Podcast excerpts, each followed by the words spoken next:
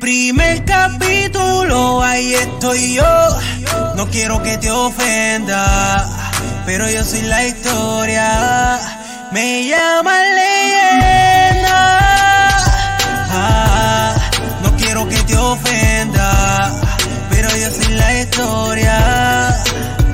Soy leyenda.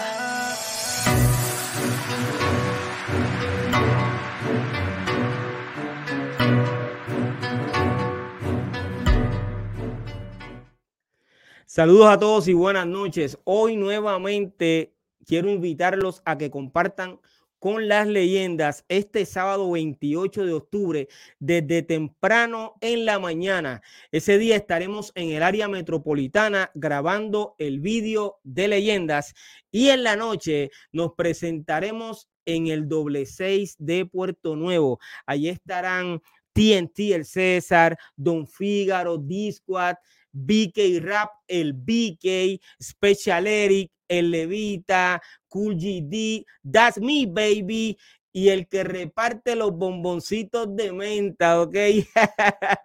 Piro JM. Tendremos la animación de Big Daddy Joaquín. Entrada gratis, así que mi pana, no te lo pierdas. Nosotros vamos a estar allí disfrutando ese momento que para nosotros es un momento histórico porque por primera vez nos encontramos luego de tantos años y no sabemos cuándo volveremos a hacer un evento como este que esperamos que sea pronto. Pero de verdad te invitamos a que estés con nosotros y compartas ese momento histórico. Oye bien, con los protagonistas de la historia que cuentan los historiadores y esos son los que hoy, esta noche, tengo nuevamente con nosotros Don Fígaro, D-Squad, BK Rap y, óyeme, yo estoy esperando a... Wow, no sé qué está pasando aquí. Algo pasa nuevamente, muchachos. Mira, yo estoy esperando a Dicky, que se supone que esté con nosotros, DJ Dicky. Estoy esperando a Cool GD. Ok, no sé qué está pasando con Cool GD. Vamos a verificar si está en el área del chat con los seguidores. Honestamente no sé, ya tengo varios comentarios de los seguidores, pero no sé dónde está Cool GD. Cool G llega. BK Rap, ¿cómo está, brother? Bien, aquí estaba a punto de mandarle un mensaje a los artistas para que se presenten. Sí, todo bien. A las estrellas de Fania. Sí, a ver qué está pasando. No, pero bien, todo bien, de verdad. Como siempre, alegre de estar aquí. Otro programa más. Yo creo que ya este es el número, ¿cuál? 37. Papi, este es el número 36. Y 36, estoy, wow. Sí, brother, sumamente agradecido del apoyo de los seguidores de este podcast y de básicamente todo el género que ha apoyado el podcast, porque aquí se ha presentado los duros de los duros, brother, en este lugar, gracias a Dios y a todos ellos. Fígaro, cuéntame, ¿cómo estás? Todo bien, mi hermano, ¿cómo están ustedes? ¿Todo bien? Todo bien, brother, gracias a Dios, mano. Me alegro que estén bien. Ya nos están saludando desde Costa Rica. Óyeme, hoy yo tengo varios invitados, brother, clase A. ¿Está bien? Yo voy a presentar al primero porque quiero que sea parte del panel de nosotros. Su nombre es Joel y le dicen el Trip, ¿ok? Dímelo, Trip. Dímelo, buenos días, saludos, tío. Trip Zulu, wow. Let's go. Api, saludos y gracias por estar aquí con nosotros, brother, de todo corazón. No, gracias a ustedes por la oportunidad y por contar con uno para poder hablar del tema de hoy, que es bastante interesante, por lo menos para mí. Seguro que sí, para todos nosotros los que seguimos esto, brother, de verdad, de todo corazón. Óyeme, hay una... Pero antes de que continuemos con el tema, yo quiero que tú me digas brevemente, Trip viene de la década de los años 90, ¿cierto? Ajá. Y fuiste parte o fundador del grupo Flor Roque Crew. No fundador, pero fui uno de los primeros integrantes. El fundador del grupo como tal se llama Poe One, okay, que empezó en el grupo. El grupo de nosotros es un chapter de California, okay, de San José. Entonces Poe se fue de Puerto Rico en el 93. Poe era bailarín de Dicky. y de Nice. Okay. Ese era el que bailaba breaking cuando Nice tocaba, tú lo veías dando vueltas en el piso, pues era él. Pues él se fue para San Diego y allá en San Diego se juntó con este grupo que se llama Flow Rackers, y de allá pues se decidieron juntarse otro grupo más y hacer un grupo nuevo que se llama Style Element, que Style Element es el grupo más importante de Estados Unidos de la historia del breaking fuera de lo que es Rock Steady y sus fundadores del breaking en los 80. Ok, fíjate, de toda esa historia que yo sé que me vas a contar, pero me la vas a contar ya mismito. Ya estamos. Una oportunidad de poder presentar a otro de nuestros invitados de esta noche, porque este caballero pues tiene un compromiso, básicamente está en unos ensayos hoy porque... vamos a dejar que él cuente lo que él está haciendo y la razón. Su nombre es B-Boy Choki. Yo quiero que ustedes lo reciban con un fuerte aplauso, ¿ok? B-Boy Choki. Saludos, brother. ¿Cómo estás? Bien. Oye, nosotros estamos agradecidos de que tú hayas dicho presente, al igual que Trip. Ambos son B-Boys. Tú tienes una encomienda pronto. Tú estarás representando a Puerto Rico próximamente en Santiago 2023, ¿es correcto? Sí. Wow, brother. Nosotros te deseamos mucho éxito, pero antes de, yo quiero que tú me digas qué ocurrió para que tú decidieras estar representándonos, cómo fuiste seleccionado, que yo sé que todos conocemos esa historia, pero queremos escucharla de ti. ¿Cómo comienza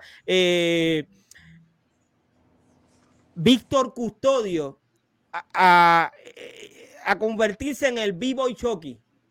Pues te voy a decirte pues, cómo fue que cualifiqué para Santiago. Excelente. Pues en el 2020 al 2021 habían anunciado que el breaking iba a estar en la Olimpiada. Ese era el prototipo. Y había un evento que iban a hacer en París en el 2021. Yo saqué el dinero, gasté como casi $6,000 para irme para allá. Wow. Y fue un 4, un 5 de diciembre. Cogí para allá, hice la registración. Fue una misión porque obviamente en Puerto Rico no tenemos lo que es una danza deportiva. No existe. Me pude hablar con el presidente del WDSF Internacional. Él hizo una excepción con Puerto Rico y él perdió. Pues sabes que te voy a dar la oportunidad de que puedas competir. Compito allá, veo cómo es la jugada. Entonces ellos me explican el sistema, cada año recetan los puntos. Pues lo malo de esos tipos de competencia es que, como todo evento, es un individual, uno contra uno, pero todos los años se recetan los puntos. Todos los años. ¿Qué pasa? Cuando entra ahora este año, pues yo entré un poquito tarde, entonces yo vi cómo iban los eventos. Lo que pasa es que todos los eventos los hacen en Europa. El factor de dinero es mucho, ¿me entiendes? Hay que para viajar y todas esas cosas, calificar, tener un nombre, porque el vivo y tú tienes que tener, o sea, tú puedes ser un duro, pero si no tienes nombre, no, tú tienes que viajar. Habían filtros que no pasaba y después otros pasaba, ¿sabes? Es como un sub y baja. Entonces, pues, hubo un evento bien importante que es el pre-panamericano, que es el Pan Am Champs. Entonces, ahí fue donde di el palo. ¿Por qué? Porque yo entrené de una manera que yo hice do or die, vida o muerte. Si yo no doy el palo grande aquí, yo no caigo entre los top 30 o top 20, yo no voy a seguir. No vale la pena. Entonces, y fui allá y di el palo. ¡Bam! Cuando di el palo, yo no sabía. Y un compañero mío que lo conocía allá de España, que conoce el sistema, es jurado, es coach, ya ha coachado ya B-Boy y B-Girls, que son campeones ya de este circuito. Y me dice, felicidades. Yo no entendía. Me decía, no, es que tú entraste ahora mismo, tuviste el palo que casi nadie ha dado y entraste, estás en los Panamericanos. Ahora mismo estaba número, si no me equivoco, yo creo que estaba 14, 11, uno de esos dos. Y él me dijo, tienes que mantener el puesto y tienes que ir a estos eventos, tienes que ir a España, tienes que ir a Brasil, ¿me entiendes? Entonces, pues, fui a todos esos eventos y un poquito a poco, los puntos aquí, puntos allá, pues me mantuve esa posición. Wow. Wow, pero brother, lo lograste, mano, te felicitamos, sí, sí. Lo lograste. Sí. No, es oye, historia, porque es historia, porque yo dije, primer año, primer deporte, nunca ha pasado en los deportes que primer año de un deporte un puertorriqueño califique, eso es para otra nota importante, y yo entré, ¿entiendes? De la primera, y nosotros somos una gran, como somos, como quien dice, la gran, somos como el 80 o casi el 90% de la historia del breaking, son los boricuas, ¿me entiendes? No, papi, te fuiste muy bajito. Nosotros fuimos los que creamos el breaking en Nueva York. Con los morenos.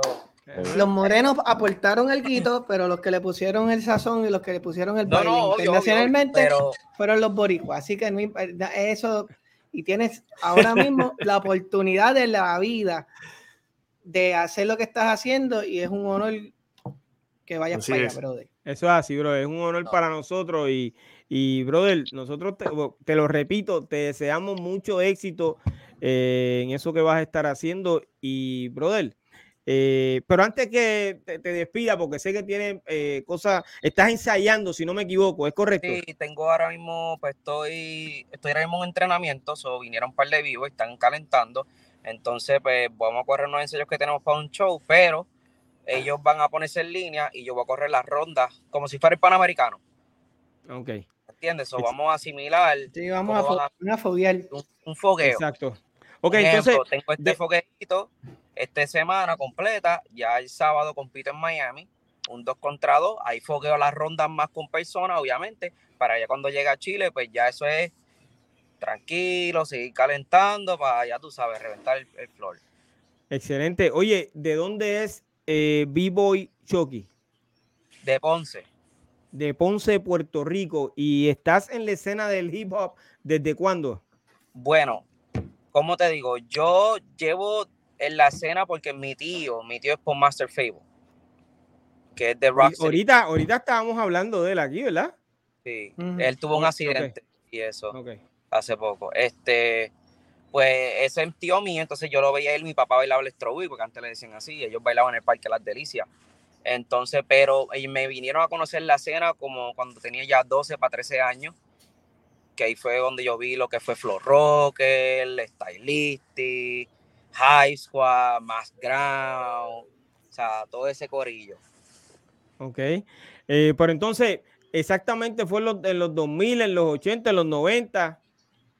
Bueno, yo empecé yo nací en 91, ya para 98 y 99, pues ya yo estaba ya mirando, yo vi Pro-Am, cuando Abso se retó con Benji, yo vi todo eso, ¿me entiendes? Yo vi hasta también cuando Flor Roque se retaba en la feria, eso era, papi. O sea, que tú pudiste disfrutar de todo eso. Óyeme, yo tengo backstage y quiero que lo recibamos con un fuerte aplauso a nuestro colega, amigo y parte del doctorado urbano, Kool GD. Mi gente, yo Kool G.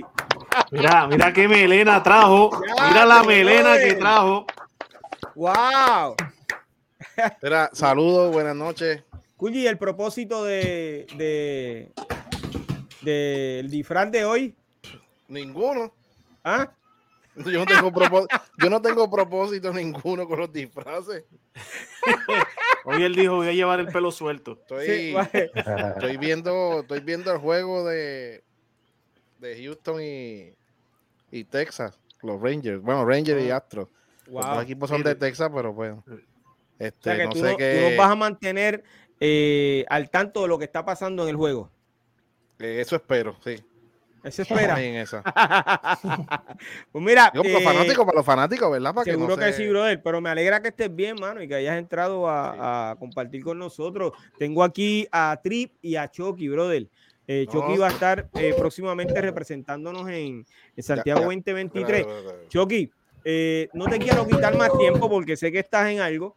Nuevamente te agradezco que hayas estado con nosotros a través de las redes sociales y las plataformas digitales. Hemos visto varias entrevistas que ya tú has dado donde has contado toda la historia y todo lo que vas a hacer y el porqué y lo que has tenido que hacer para poder llegar hasta donde estás, brother. Tú eres un ejemplo de superación para cualquier joven que quiera ser rapero, DJ o MC. Tú eres un ejemplo. Sí. Y, yo como te digo, como yo vengo de caserío, entonces nosotros hacemos el breaking, o sea, hay que decir la verdad, el breaking para todos los que empezamos, o sea, de la calle, eso es un escape, ¿me entiendes? Eso de nosotros es el escape, nos quita la depresión, es la forma de nosotros, es lo más cercano a una pelea.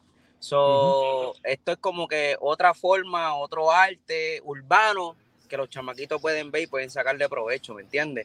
Y también, mira, mirándolo a ustedes, mira, tienen a Tri, si quieren pedirle consejos, saber de la historia, porque no es tampoco el baile nada más, es saber de la historia. Si sabes el paso, tienes que estudiar de dónde vino, los que vinieron atrás de ti, ¿me entiendes? ¿Quién lo hizo? ¿De dónde? Es un lenguaje. Exacto. Es correcto. Tienes que vivir, como dicen, yo no hago, yo me la vivo, hay que vivírselo. Exacto, el hip hop no se hace, el hip hop se vive. Se vive. Oye, eso está brutal lo que le está diciendo. Lo mismo deberían de hacer también los cantantes, que a veces no le dan ese respeto a lo que es la base y fundamento del género. Pues yo te voy a contestar esa pregunta bien fácil. Zumba. Aquí en Puerto Rico no llegó la cultura del hip hop, aquí llegó la industria del rap. Y esa es la diferencia. Una cosa es la cultura del hip hop, que brega con la comunidad, que brega con todo el mundo, que brega con todos los elementos, que están todas las cosas incluidas dentro de un mismo umbrella.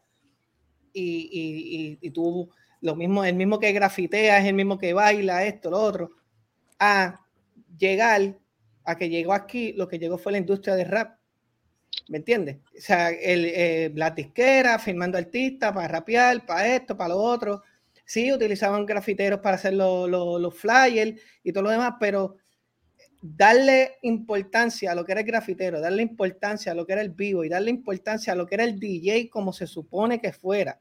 Porque mucha gente no, que si el DJ es productor, no, una cosa es el productor, otra cosa es el DJ. Claro. O sea, hay dos cosas, son temas diferentes y que se tienen que discernir de forma diferente para que la gente pueda entender, ¿me entiendes? Porque nosotros, y digo nosotros porque entiendo que a ustedes les gusta, no tan solo el rap, todo lo que tiene que ver con la cultura, claro, pues ven esto de una manera muy diferente. Pero el que está en la calle normalmente, que no sabe qué rayo es lo que estamos haciendo y no se le explica, lo ve como algo normal y hace lo que le da la gana, ¿me entiendes? No le dan la importancia que le tienen que dar. Ahora mismo, lo que Choki, la narrativa de que Puerto Rico va a poner por primera vez en la historia un deporte en las Olimpiadas creada por puertorriqueños, como lo es el breaking, a eso aquí no se le ha dado importancia. O sea, esta es la primera vez en la historia que Puerto Rico crea algo que cae en las Olimpiadas. Ahí está el punto, que no se le da la importancia, pero si venimos a hablar, ¿verdad? Y discúlpame con mucho respeto, de que existe porque estás tú, está Choki, por ahí está nuestro pana Alex Cruz, Red J, y todo ese movimiento, todos esos bailarines, los grafiteros, todos, que hacen sus eventos, pero es como tú dices, deberíamos de darle un poquito más de importancia, e incluso nos tenemos que incluir nosotros mismos en cuestión de promocionar y ayudar para que estos eventos sigan creciendo y sigan dándose a conocer. Y básicamente lo que tú quieres decir es que los medios de comunicación no apoyan tanto, pero Choki, te voy a hacer una pregunta. ¿Cómo tú has sentido el apoyo del público y del pueblo puertorriqueño? ¿Cómo tú has sentido ese apoyo? Bueno, yo te voy a ser bien sincero. Obviamente después que uno sale... Antes de que existiera la Olimpiada, obviamente el apoyo era más pues, de la comunidad, la que tú tienes alrededor, y ¿me entiendes? Y eso es lo que había. Pero cuando yo hice la entrevista en Guapa, ellos pusieron el número de teléfono y yo recibí un montón de llamadas y mensajes de gente de Nueva York, gente de Filadelfia, puertorriqueños de los tiempos de antes. Diablo, qué bueno, siempre quise ver el breaking, intentaron una vez en el 90 y pico y me explicaban cosas que yo no sabía, ¿me entiendes? Hasta gente de New York City break, Carol break, toda esa gente ellos hicieron un performance en la Olimpiada, pero verlo ahora que esté en la Olimpiada, pero sí, ahora sí, obviamente uno recibe un poco más de apoyo, pero está en nosotros como que instruir, orientar, hacer paneles de discusión y explicar a la gente que esto no es solo, este está mapeando el piso, no, papi, eso requiere mucha disciplina, eso no todo el mundo lo puede hacer. Uh-huh. Hay un trabajo. Sí, no es correcto. Difícil. El nivel de ahora, no, hay que darle bien duro. Y no tan solo eso, hay que también enseñarle a la gente aquí en Puerto Rico que, o sea, tú eres puertorriqueño, aunque hay una canción que dice que tú eres puertorriqueño aunque nazcas en la luna.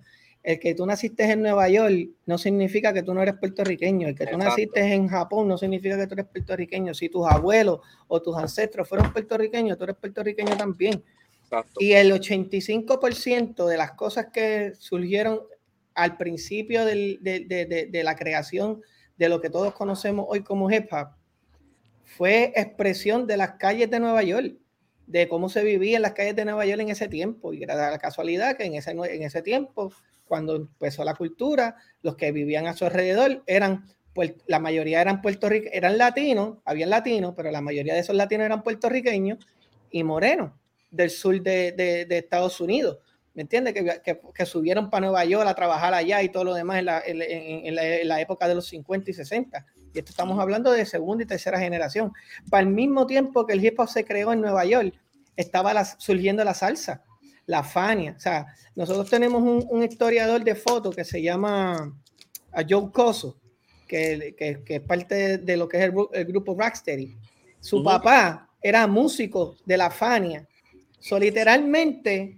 Él era el que tomaba fotos. Todas las fotos que tú ves de B-Boys de antes, de hip hop de los 80, de los 70, y todas esas fotos, eso es él. ¿Qué pasa? Él se iba a janguear con el papá a los estudios de grabación con Celia Cruz y con Tito Puente y con la Fanny y Medio Mundo. Y por la noche cuando llegaba a la casa, se iba con los Cold Crush Brothers para los jangueos de los parties que había en las discotecas y todo lo demás, tomar fotos y todo lo demás. Entonces, esa cuestión ya a los puertorriqueños allá no lo veían como que esto es aparte. No, esta es mi cultura, esto es lo que yo hago todos los días. ¿Me entiendes? O sea, esto es mi comunidad, así es como nosotros lo vemos. Yo no sabía que esto se llamaba hip hop hasta whatever después. Yo hacía esto desde chamaquito. Yo llegué a Nueva York y mi primo tenía su cuarto entero lleno, tenía un cuarto lleno de platos. O sea, y disco y esto y lo otro. Iba para atrás, mi primo estaba bailando breaking en Delancey, en el East Side, donde hicieron la película Wildstar, que hicieron el party que ahí estaba todo el mundo. Ahí. O sea, esas son comunidades de puertorriqueños, en el South Bronx, en Spanish Harlem. Todos esos son puertorriqueños, la mayoría. O sea, no todos, pero la mayoría. Las gangas grandes, el 85% de las gangas en Nueva York eran puertorriqueños. So, hay una historia que no se quiere decir o no se dice o son bien pocos la conocen y pues que ya ahora que están supuestamente 50 años, que eso es otra basofia más, vamos a soltarla, vamos a decirla, vamos a hablarla, vamos a confrontar a ver quién es el que va a decir lo contrario. ¿Quién va a decir lo contrario de los 50 años? Bueno, de eso vamos a hablar ya mismo. Choki, ¿qué tú esperas que va a ocurrir? Bueno, pues como yo he dicho anteriormente, pues obviamente vi con un plan de ataque. Yo ahora mismo, pues obviamente, pues yo voy a buscar medallas, eso es lo que quiero hacer. Obviamente lo más importante es salir, siempre la primera batalla es la más mala, porque es donde tienes que romper el hielo. Y nada, pasar de Robin Round, pasar de este top 8 y el top 4, tú sabes, pelear por la medalla, ¿me entiendes? Porque hay que ser realistas, eso es lo bueno mío, yo no te voy a decir... Yo soy el más duro de todo, no, pero si tengo el vocabulario y tengo el material para sacar medallas, ¿me entiendes? Uh-huh. Y si viene a más, pues aquí lo bueno mío es que lo que me separa de todos los otros vivos es mi carácter, la presentación mía cuando yo bailo en el piso, no parezco un robo, ¿me entiendes? Lo mío viene con la actitud, la cría de PR, todo lo que, ¿me entiendes? Lo que uno pasa, ya tú sabes, pero estamos preparados. No. Vamos para las medallas. Yo me alegro de eso, brother, y que vayas con ese pensamiento, mano. Sí. Muchas bendiciones, brother, y que todo te salga bien, que es lo más importante. Ya tú sabes que vamos a ti, brother, porque eres el de nosotros, ¿ok? Sí, sí. Mi gente, algo que ustedes quieran preguntarle a Choki, Vicky, Fígaro. No, yo nada más me siento orgulloso. Mucho éxito. Yo me siento orgulloso de que estés representándonos allá en Santiago, de verdad. So, y ese drive que tú tienes, para hacer todo eso, ir a todos esos países para competir, tú sabes, representar, eso es lo que necesitamos, alguien con ese mismo drive para la Olimpiada, papi. So, estoy orgulloso de ti y vamos para encima, papi. Ya tú sabes, vos estás pendiente. Sí, no, voy a ti. El camino es largo porque mira, ahora mismo, si yo hago bien en Santiago, ya diciembre arranco para Hong Kong a competir. Tú no necesitas a alguien que te lleve las maletas o algo. Quiero que necesito un auspiciado. Eso es lo que te iba a decir ahora.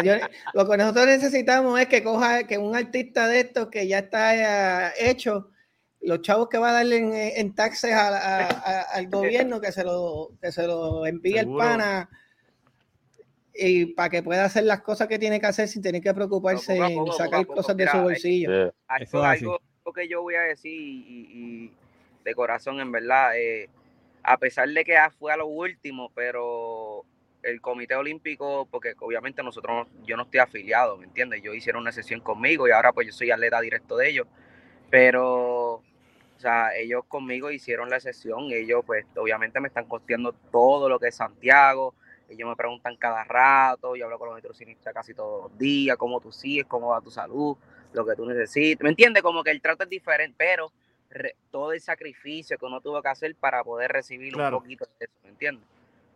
Claro, ellos vieron que tú creías tanto en ti, que hiciste tanta inversión, tanto esfuerzo, y ahora pues, y aparte que te vieron llegar a diferentes lugares. No, y tú sabes que es lo más importante, que tú sabes por qué yo digo que uno de los puntos clave por qué yo estoy aquí, porque yo hasta el sol de hoy, mi mentalidad, yo pienso como los eventos de antes. ¿Tú quieres ir a un evento?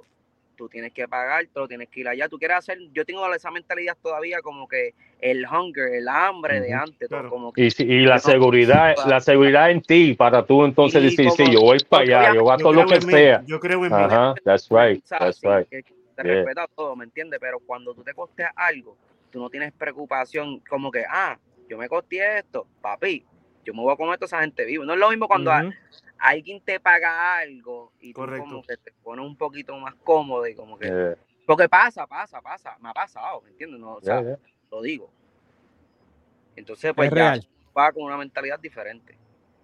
Bueno, yo te deseo de verdad una lluvia de bendiciones y que pues que ya sé que Dios te está dando gracia y favor, así que para adelante, brother.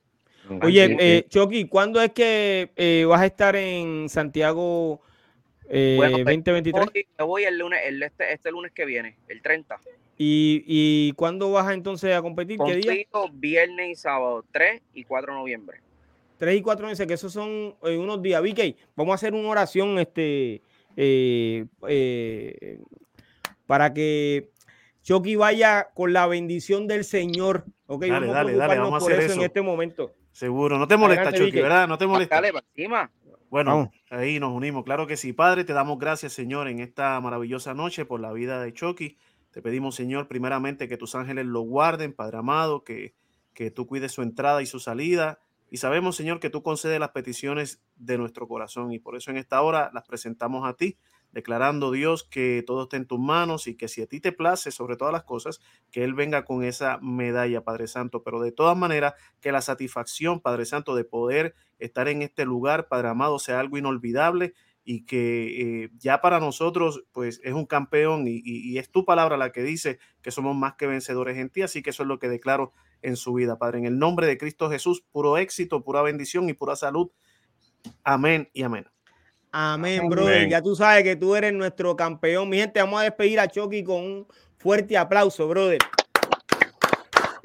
Dios te bendiga, brother. Hacia adelante siempre y mucho éxito, ¿ok? Dale. Chévere. Papi, B-Boy Choki, que ya lo declaramos campeón. El hombre va a ¿cómo es? A comerse los dulces de todo el mundo allí. Eso es lo que hay. A romper. Eso es importante. Óyeme. Y esta pregunta pues va para Trip.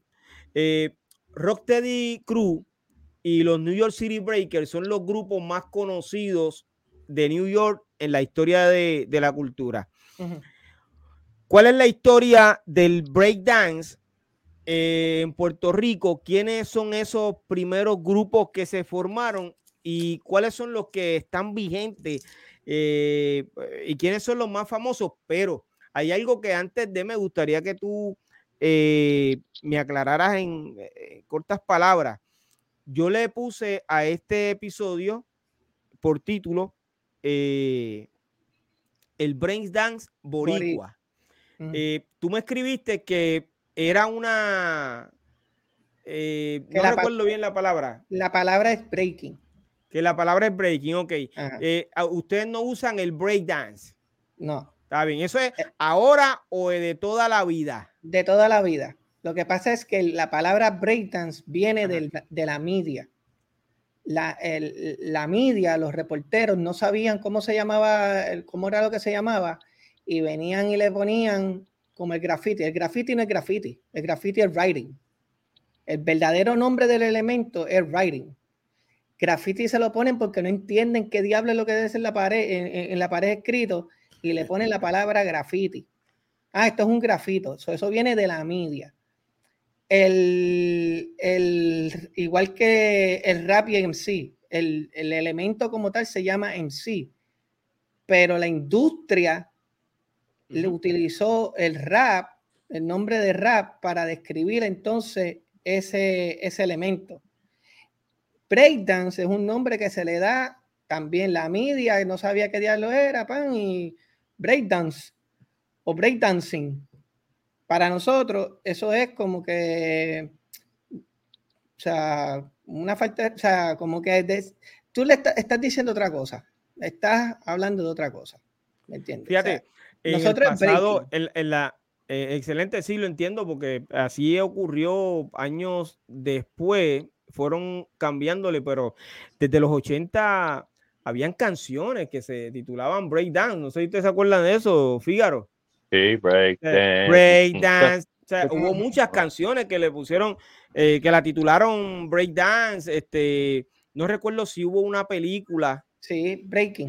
La película se llama Breaking, sí. Pero que esa palabra breakdance como tal se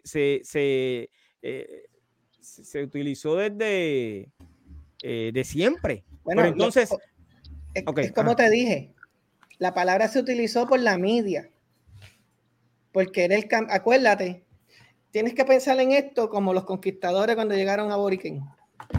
Boriquén se llamaba Boriquén y ellos le decidieron ponerle Puerto Rico. ¿De quién descubrió que? No, yo descubrí Puerto Rico.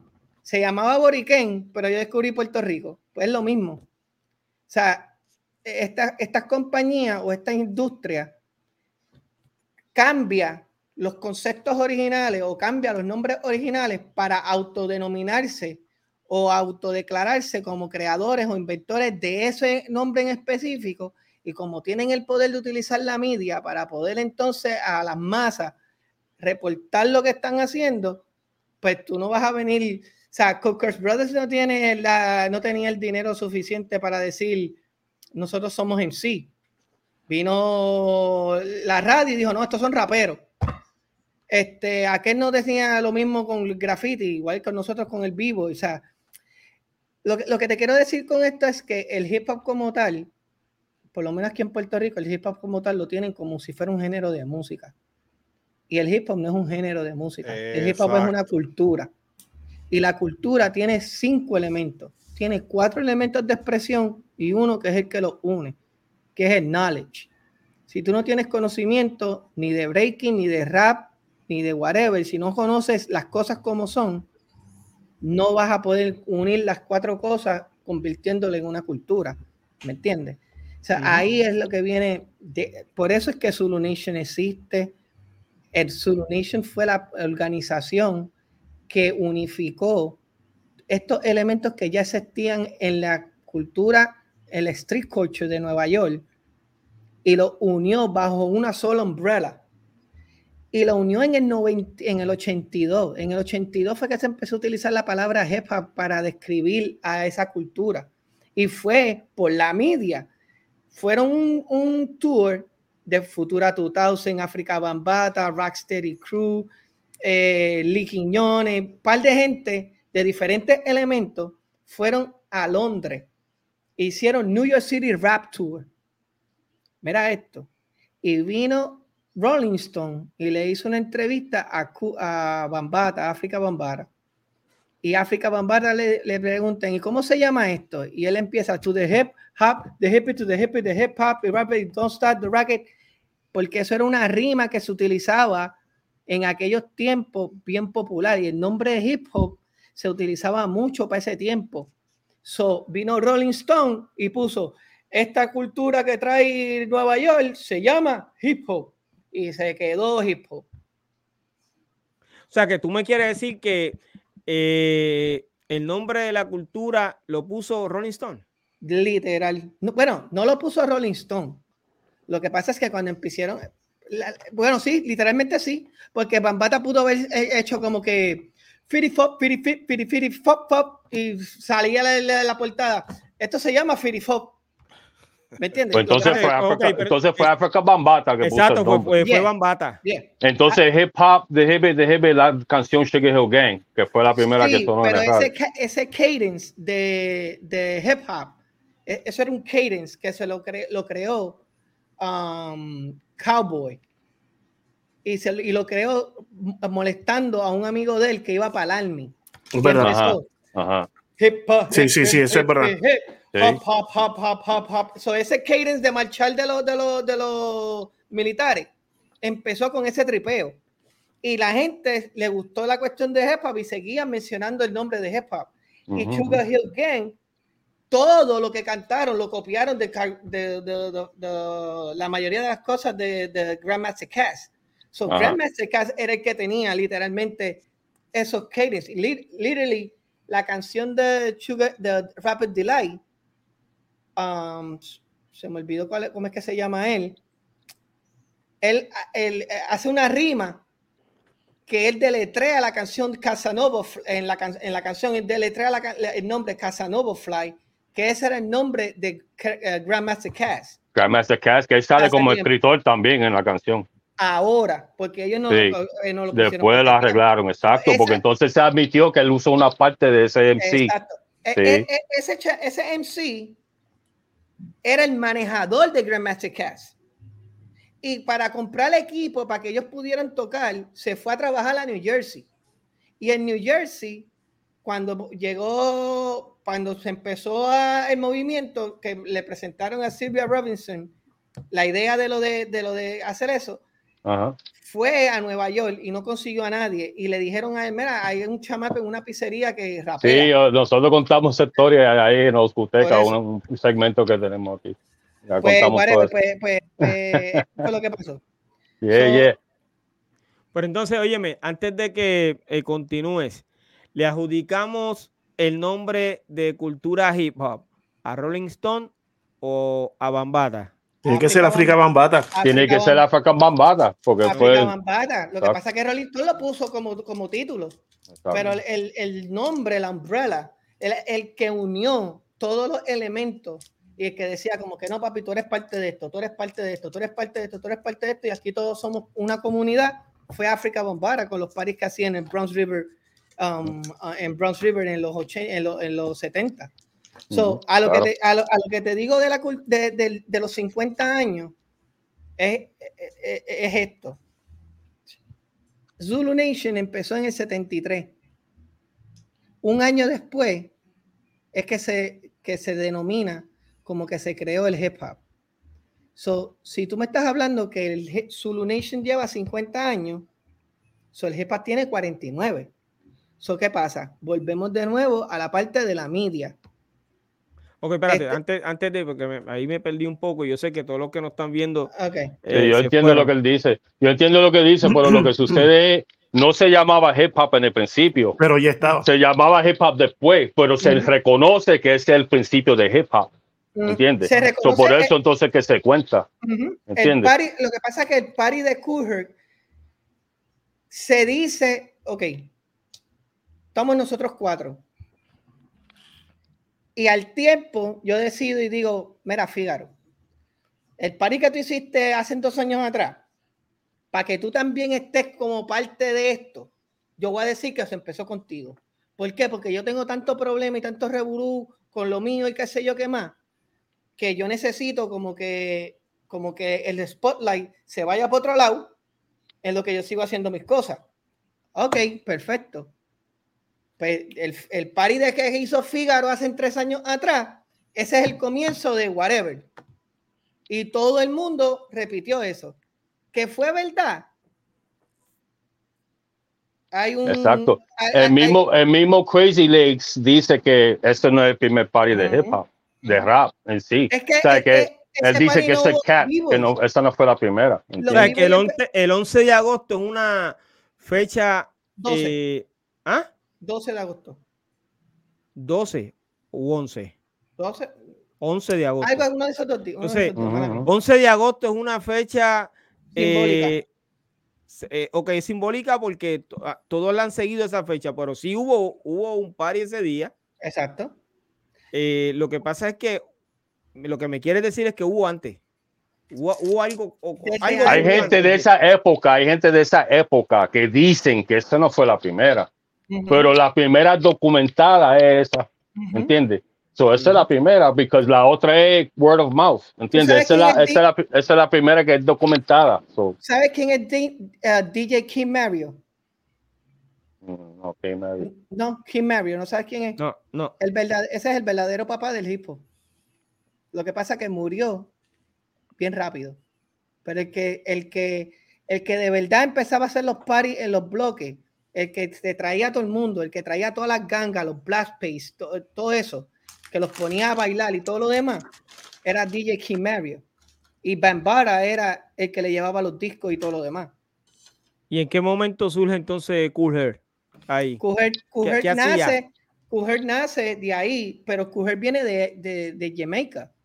So viene con esta cultura de sound system y de la manera en que tocaban allá. Lo que pasa es que él no tocaba reggae. Él utilizó canciones de funk y soul de la misma manera que tocaban reggae o dancehall en Jamaica. Y eso fue lo que lo hizo popular a él, porque él no era un diestro en los platos ni nada por el estilo. Lo que pasa es que el escogido de música que tenía y las bocinas eran tan fuertes que opacaba a todo el mundo. Antes, las competencias de DJ no era el que más skill tenía. Era el más que tenía equipo. Tú te ponías y ese era Kool Herc. Literalmente, por eso es que le llaman Kool Herc, porque él tenía unas bocinas que le decían las Herculoids. De Hércules, eran demasiado muy grandes. ¿Me entiendes? Pero él, es como decir, como que, ok, fui donde el amigo mío mayor, que le compré estas bocinas, porque ese amigo mayor iba a comprar otro equipo de bocinas más grande. Pero ese amigo mayor lo que tocaba era disco y tocaba otro hustle y otro estilo de música que no era directamente a lo que yo me dedicaba, que era soul and funk, que de ahí es que salen los breakbeats de esos temas, y de ahí es que él es el que da el nombre de B-Boy a los B-Boys. La palabra B-Boy o Breakboy o Bronze Boy viene de dos segmentos, o Kool Herc, que le da el nombre de B-Boy, Breakboy, y viene de un grupo que se llama TBB, que se llama The Bronze Boy. B-Boy, Bronze Boy, Battle Boy, Breakboy. Exacto. La B lo que significa es todo lo que tú te puedas imaginar que empieza con B, Bronze, whatever. So de ahí es que viene esa cuestión. Acuérdate también que las gangas influían mucho para ese tiempo, porque en el 73 fue cuando matan al mejor amigo de Bam, y Bam decide alejarse de las gangas por completo y crear cosas positivas. Pero antes de eso ya había habido una situación de ganga con los Ghetto Brothers, que son boricuas, con Benji, de los Ghetto Brothers, que hace... ¿Te acuerdas la película Warriors? La película Warriors, que es de las gangas de Nueva York. Sí, yo la vi. Pues hay una reunión bien famosa que uno se para en el medio y se reúne a todas las gangas y qué sé yo qué más. Pues literalmente eso sí sucedió. Y fue un puertorriqueño el que hizo eso. Un puertorriqueño judío. Un boricua judío. So, cada vez que a mí me dicen, no, que si el puertorriqueño es como que como que no es de la cultura, como que es como si fuera un visitante. No, mi hermano. Si el hip hop empezó con uno, nosotros estamos en el cero. Nosotros estuvimos ahí desde el principio y eso está dicho, ya por mucha gente, hasta el mismo KRS-One lo ha dicho ya, que eso lo empezaron boricua y los negros, eso de hip hop y todo eso. Oye, el rap lo empezaron los trovadores. Bueno, pero eso es otro tema, espérate. Mira, sí, óyeme, es que quiero aclarar algo que yo sé, porque tengo la gente escribiendo en el chat una cosa impresionante. Aquí hay gente saludándote a ti. Hay unos B-Boys como Kid Flash de Ecuador que nos está saludando. Elicha. Don Elicha Calderón, tú sabes que Don Elicha es rapero también. Oye, yo estoy loco por tener a Don Elicha aquí, brother. De verdad que sí, vamos a hacer los arreglos. Uno de los primeros promotores que hubo en Puerto Rico de eventos y fue uno de los primeros grupos que hubo aquí. Tremenda persona. Sí. Tengo también, un sinnúmero de personas que lógicamente, como siempre digo, no puedo leer el nombre porque no los veo, pero sí están hablando de lo que tú estás diciendo, te la están dando, están diciendo que el tema está bien duro, que todo está chévere, sí. Pero entonces, antes de como nos fuimos, seguimos en la conversación y hay un tema que me interesa aclarar. El 11 de agosto de 1973 ocurre el primer party. Ok.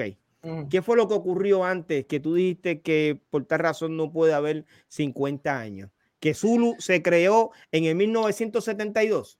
73. Zulu se creó en el 73. Ajá. Y el hip hop se creó en el 74. ¿Por qué el hip hop se creó en el 74? Porque en el 74 es que Bambaataa dice: todos ustedes vengan aquí y los unifica. Como cultura, todavía no se le da nombre. Sí, lo que pasa es que se coge como fecha base ese 11 de agosto del 73 y al día en este año 2023 pues son 50 años. Se coge como base ese nombre hace 5 años atrás. Esa fecha hace 5 años atrás cuando la industria de la música decide hacer eso para esto. Pero nosotros llevamos 39 años haciendo aniversario, todos los años celebrando Zulu y celebrando el hip hop a la misma vez, y te puedo traer la evidencia de todo eso. Okay. Todas las personas que tú me mencionaste, Rock Steady, New York City Breakers, Incredible Breakers, Dynamic Rockers, que la mayoría de ellos son todos puertorriqueños, todos eran parte de Zulu. Los Black Pigs del Bronx, los Savage Coast, los Nomad, toda esa gente, todos se unieron a hacer lo que es Zulu. Okay. Lo que pasa es que con el tiempo fue cambiando la cosa. Pero entonces tú dices que la industria fue quien cambió o dijo, mira, el 11 de agosto es la fecha que exactamente para celebrar los aniversarios del hip hop. Exactamente. La industria, no el underground. Underground. Una cosa es la escena underground, la escena comunidad, la escena del hip hop. De lo comercial, sí, hay una diferencia. Y sí, una cosa es lo comercial, ¿me entiendes? Entonces... Sí. Cuando tú tienes personas como Jay-Z, tienes a Nas, tienes a Fat Joe, tienes a un montón de gente que tienen intereses detrás de la fecha y también intereses económicos y las disqueras y esto y lo otro y que si el Bronx, que si Capa, pues obviamente el monstruo es bien grande. Y tú no, eso ocurre en todas las industrias. Mira, y se celebra porque 50 años, papi. Tú sabes, ¿quién llega a 50 años en cualquier cosa? Eso es algo para celebrar. Óyeme, no es quitarle importancia a los 50 años, porque pudo hacer antes o pudo hacer después. Lo que a mí, Trip Zulu, le molesta es la narrativa que le quieren quitar importancia a lo que ha sucedido por 40 y pico de años y quieren venir ahora a poner otra narrativa que nunca se ha obviado la importancia ni nunca se ha obviado lo que hizo Kool Herc en cuanto a esa fecha. E incluso, otra cosa, el hip hop, el 95% del hip hop nace del Caribe. Lo único que se desarrolla y se unifica en Nueva York. Bambaataa es jamaiquino y de las Bahamas. Grandmaster Flash es de las Bahamas y de Jamaica también. Kool Herc es jamaiquino. So, literalmente, los padres fundadores, o que se dicen, DJ King Mario es puertorriqueño y moreno. Y nadie sabe quién es King Mario, o por lo menos aquí en Puerto Rico nadie sabe quién es King Mario. Pues, esa gente que fueron los propulsores, porque todo empieza con el DJ. El elemento más viejo es el graffiti. Y hay grafiteros que no tienen que ver un divino con el rap, ni les gusta la música, ni nada, y van y hacen tremendos murales. No tiene que ver absolutamente nada con el rap. Pero el primer elemento es lo que le llaman el graffiti, que era el writing, que eran los tags y los bombings en todos los lados. Luego viene el DJ, porque el DJ era también maestro de ceremonia, era el que controlaba las actividades para que los B-Boys vinieran y bailaran. Lo que pasa es que el DJ... se tenía tantas cosas ya encima que le da el micrófono a su pana y el pana empieza a hacer rimas encima de los breakbeats que el DJ está poniendo para los B-Boys. Y de ahí nace el rap. Ok, y ese pana hoy se conoce como ¿quién? Su nombre artístico. El primero que empezó con eso se llama Tila Rock. Tila Rock. Lo que pasa es que sí, lo que tú, es claro todo lo que tú estás diciendo, pero el B-Boy, si venimos a ver, es el elemento más, para mí, más importante de hip hop, because por el B-Boy, como tú acabas de decir, el DJ empieza a poner los breakbeats para extender que los B-Boys siguieran bailando. A extender los breakbeats, pues entonces ahora él está haciendo algo, so no puede estar hablando por micrófono, o so él pasa el micrófono. Ahora hay un MC. So, todo empezó por el B-Boy, porque por el B-Boy está bailando, es que el DJ está ocupado poniendo los breakbeats y pasa el micrófono al MC. Hasta el 82, cuando van allá a Londres y cambian el nombre, la cultura o lo que hacían se llamaba bebop o se llamaba rocking, que era lo que... Top rock, bebop. O sea, no tenía un nombre como tal de vamos a identificarnos como que... Yo soy hip hopper. Bueno, antes se decía los rockers, ¿verdad? Tú me dices, los rockers eran que bailaban arriba y los b-boys eran que bailaban abajo. Por eso es que tú ves todos los grupos de los 70 y de los 80, algo tienen de rockers. Dynamic Rockers, Rock Steady Crew, porque la importancia era el rock. You rock. You are rocking, the rocking crew. De ahí es que sale, ese es el nombre de verdad que se le llamaba a ese movimiento. Y los rockers, los up rockers se competían a la misma vez. Cuando era B-Boys era uno a la vez. Tú bailabas, pan, el otro se quedaba ahí, pan, tú terminabas, ahora voy yo, pan. El B-Boy evolucionó también. El B-Boy empezó como outlaw dance, que eran bailes de ganga. Después nace el up rocking, que el up-rocking es lo mismo como las gangas, como si tú estuvieras en una pelea, cuchillando, pegando tiros, esto y lo otro. ¿Y qué pasa? Un tipo se resbaló, se cayó al piso y siguió bailando en el piso y nació el breaking. Dijeron, oh, shit, esto soy egufiao, vamos para el piso. Hacían lo que hacían arriba, bajaban al piso. Pero que el comienzo de esos pasos de baile se lo adjudica a un tipo que se cae al piso. El breaking. El breaking empieza a bailar en el piso porque un chamaco se resbaló y se quedó en el piso y para no verse como que se cayó, siguió bailando, siguió haciendo movimientos en el piso y todo el mundo se quedó como que, oh, that shit is nice. I like that. Le quedó bien. How you do it? Y de ahí salen todos esos pasos, hermano. Hay una evolución. Hay una evolución, es correcto. Y todos esos pasos vienen también de otros estilos de baile. Ya eso habrá sido en los años 70, finales de los años 70. Por eso. Y ocurrió eso, pasó en los años 70, final de los años 70. No, el breaking empezó en el 76. Ahí es cuando todo el mundo empieza a bailar. Ok. Vivo. Nosotros tuvimos aquí yo básicamente entrevisté a uno de los colegas de nosotros que es Porro Roblades y él me habló de cuando él bailó en los años 70. Yo le hablé de los años 80 porque aquí nosotros comenzamos a bailar en el año 83, 84, uh-huh. 83, más o menos, 83, ya estábamos bailando. 83. Exacto, 83, salió la 83 de ya estábamos bailando aquí en Puerto Rico.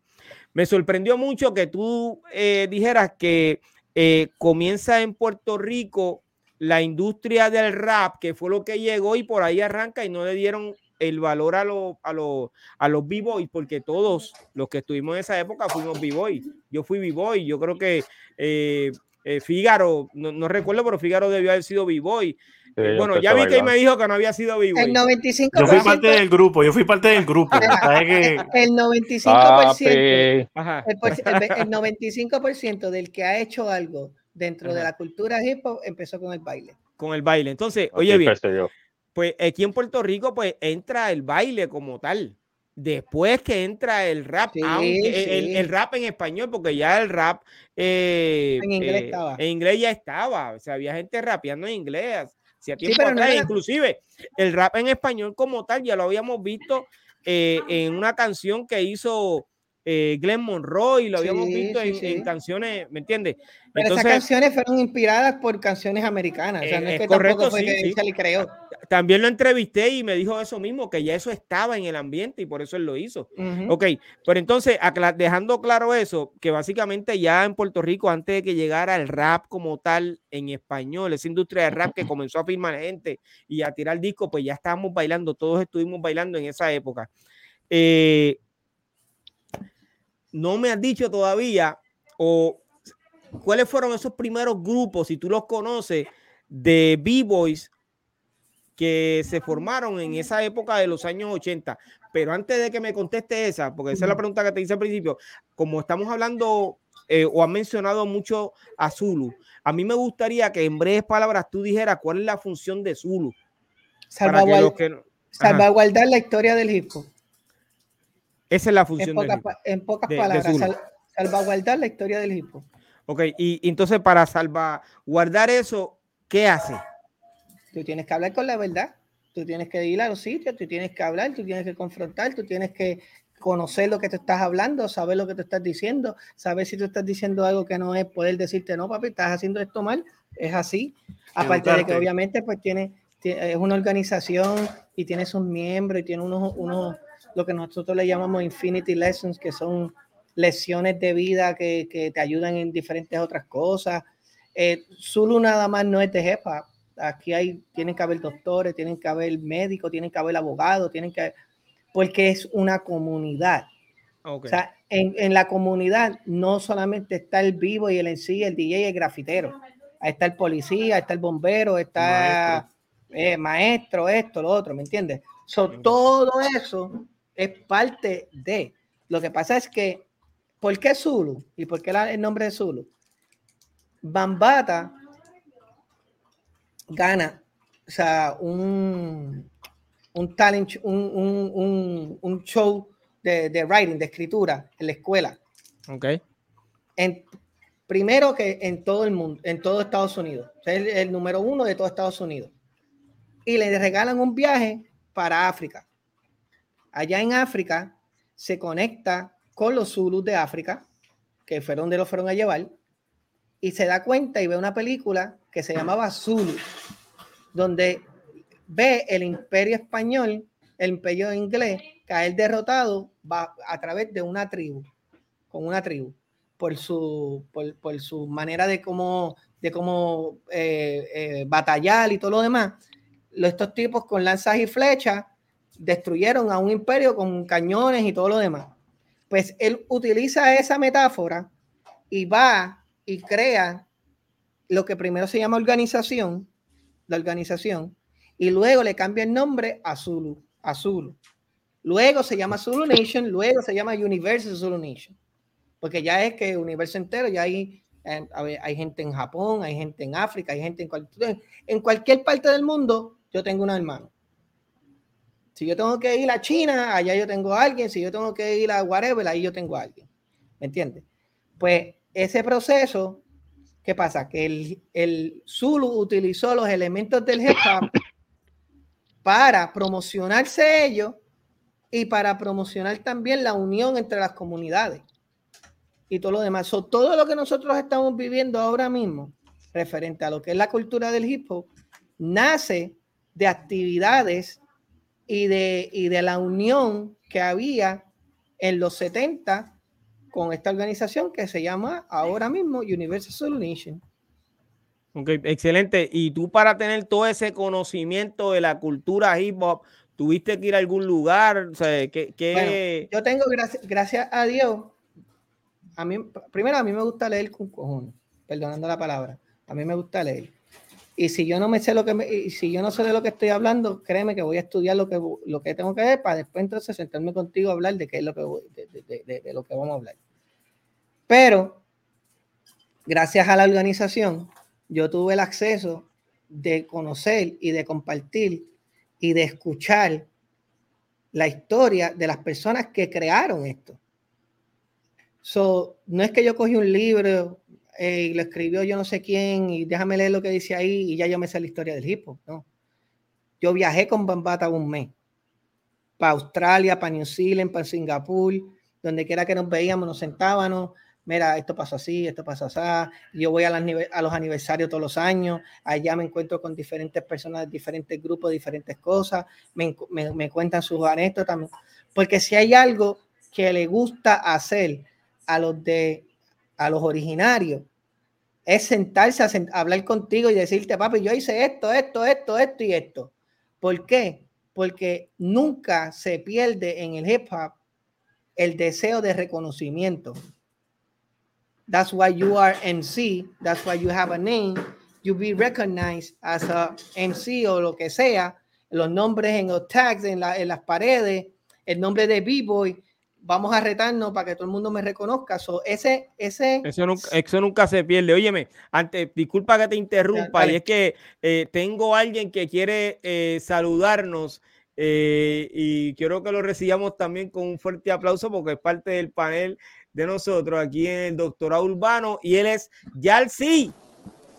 Óyeme, Yalsi está de viaje, mi gente. Sí. No, si se corta o se vean las señales que estoy aquí ahora mismo en Rumania, en Bucarest. Wow, brother. Gracias por conectarte con nosotros, mano, y saludos. Déjame decirte que estos días te he extrañado, brother, como no he sabido de ti. Te extrañé. No, papi, nadie sabe de mí. Espera, aquí son las 5 de la mañana, así que nadie va a saber de mí porque estamos en horas diferentes. A rayo, pero ya tú vas a arrancar para acá. Estoy ahora mismo aquí en Marte. Estoy arrancando para allá, llego mañana. Son 21 horas. Y a rayo. Tomándome un café para eso. Sí, pero mira. Quería saludar y eso, de verdad. Oye, ¿me tienes al primo? Saludar a la triba. Hey, el trip. ¿Qué pasa, primo? Dímelo. Gracias por decirme de esto. Ya tú sabes. Yo he puesto a este hombre aquí y nos tiene a todos en silencio más que escuchando. Tenemos una clase terrible. Este hombre ha venido con todos esos conocimientos. Y, ¿sabes? Estamos aquí con los guantes puestos con él, pero la realidad es que ese conocimiento ha sido muy bueno, interesante sí. E importante para todos los seguidores de la cultura y los que nos siguen continuamente, porque este podcast es educativo sobre todas las cosas, ¿ok? Yalsi, brother, mano, gracias por conectarte con nosotros, brother. ¿Te vas a quedar con nosotros o...? No, porque estoy en un área donde hay un poquito de señal, pero tengo que pasar para otra área ahora. Ah, ok, brother. Pues mira, que te vaya bien, brother, y que llegues bien también para ver si estás en Puerto Rico el 28 de octubre grabando el video de Leyendas con nosotros. Y recuerda que esa misma noche vamos a estar en el 666 de Puerto Nuevo, brother. No digas que no. Sí. Mira, Recuerda de que cuando yo te dije que yo llego mañana, para mí mañana es miércoles, yo estoy en el futuro. Yo estoy en Marte, aquí en Marte. Ah, ya tú, ok, ahora entendí. Yo pensaba, 24 horas adelantado. Me estabas vacilando con que estabas en otro lugar, en otro planeta. No, papi, estoy en el futuro. Sí, no, pues entonces Tú vas a llegar miércoles y entonces el sábado te vemos aquí en Puerto Rico, brother. Ese día la vamos a pasar bien, mano. No sé qué tú vas a estar, mano, si usted es un fiebre. De esto que nosotros hacemos, usted es un fiebre. Tengo que llegar a mi casa. No, yo sé, óyeme, tú quieres llegar a tu casa, pero mira, tú quieres encontrarte con Trip. Nosotros vamos a estar allí. No, yo le dije a Trip, él va a ir representándome. Nah, déjate eso. Yo sé que quieres salir en el video, tirarte unos pasos. O sea, tú vas a querer hacer un montón de cosas. Yo sé que tú tienes planificado. Si tú quieres que Yalsi se quede sin tatuaje, tiene que esperar una. Papi, usted llegue miércoles, pase la jueves, pase la viernes en su casa y esa misma noche arranca para Puerto Rico, que te vamos a estar esperando.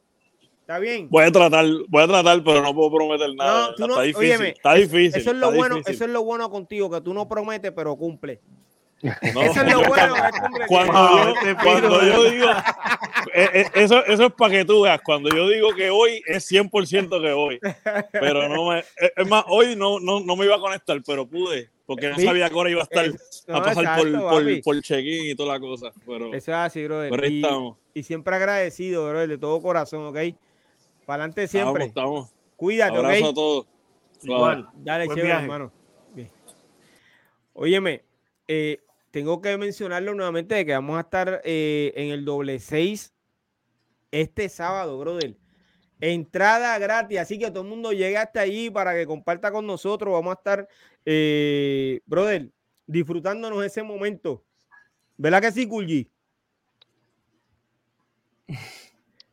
Kulji está en silencio, él está en silencio. Está bien, no hay problema. No te escuchamos, pero no hay problema. El mute. Sí, quédate ahí, Kulji, tranquilo. Quédate ahí, no hay problema. No, es que él mismo no quiere que se escuche lo que él está.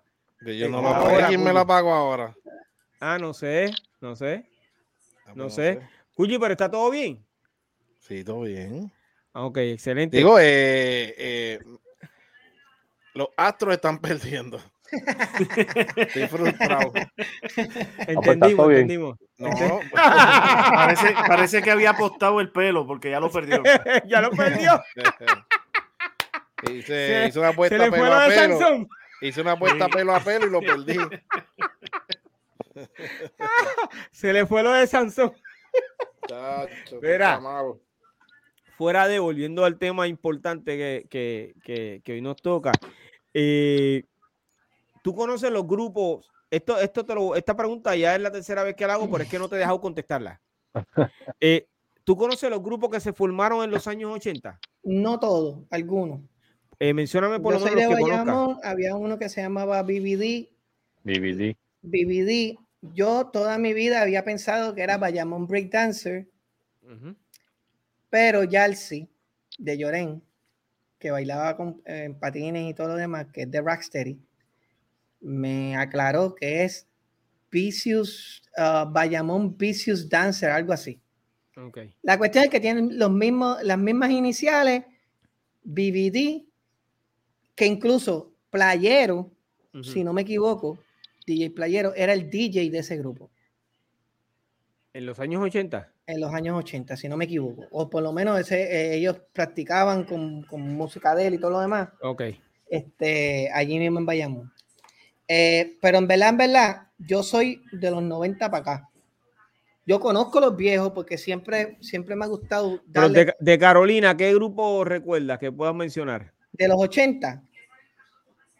Es que de verdad, no te voy a mentir, de los 80, podemos hacer otra sesión y yo te traigo a Poe aquí, que te va a mencionar todo el mundo, whatever, o sea, por orden alfabético, y, o sea, si hay alguien que tiene el cerebro de... Yo lo que estoy buscando es que los mencione, porque ya básicamente aquí se han mencionado, he tenido a Richie.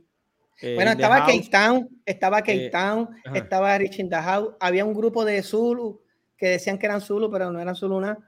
Estaba es que antes había un grupo, pero era más individual, que si Farina, mucha gente de Cataño, Freedom. Hay una persona que los está mencionando en el chat. ¿Quién los puede leer? ¿Tú los ves, Fígaro? No, yo no. No los ves. Vicky, ¿tú ves los nombres que están poniendo? Yo lo veo, pero yo sé que Kulji está loco por decirlo. tírale la ola. Dilo, Kulji, que eso es lo tuyo. Flor Master Crew, Hot Rocker Crew, Keitow. Flor Roque es mi grupo. Que lo está mencionando es Miguelo. Miguel exacto, Miguel es que también es de Zulu, y ese es el creador del Nomel Syndicate, que ese sí estaba para ese tiempo, ese sí que tiene como 60 años y estaba para ese tiempo. Sí, pero nosotros sabemos quién es Miguel. Sí, saludo Miguel, sabemos quién es Miguel. Saludo de todo corazón. En algún momento dado también me gustaría tenerlo aquí, brother, de verdad que sí. Ok. Ya hablamos de esos grupos que... 53 bueno, mencionamos dice que tiene 53. Mencionamos algunos de los que estuvieron en esa época. Pero pues hay que mencionar también a Hype Squad, que yo creo que salen en los 90, si no me equivoco, ¿sí? O final de los 80. Espérate un momento, Piro. Aquí mencionaron a alguien. Don Elisha mencionó... el grupo Medicare y mucho más.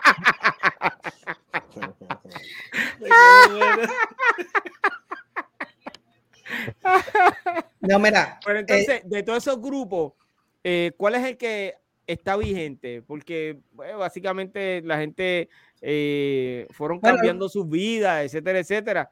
Compitiendo actualmente, hay bien pocos grupos. Entre ellos está lo que es Stylistic Tribe. Yo diría que son los únicos que están activos ahora mismo, porque todos los demás son los que están aparte. El grupo de nosotros no es que se ha muerto ni ha desaparecido, pero son bien pocos los que están activos, pero seguimos vivos en el sentido de que estamos aquí, de que si necesitan los grupos de ahora, esto y lo otro, si necesitan ayuda o lo que sea, o whatever, que es lo que nosotros podamos hacer, lo hacemos. En mi grupo de Flow Rackers está Time Machine Squad, está de los 90, mira, estos son los números, los grupos de los 90.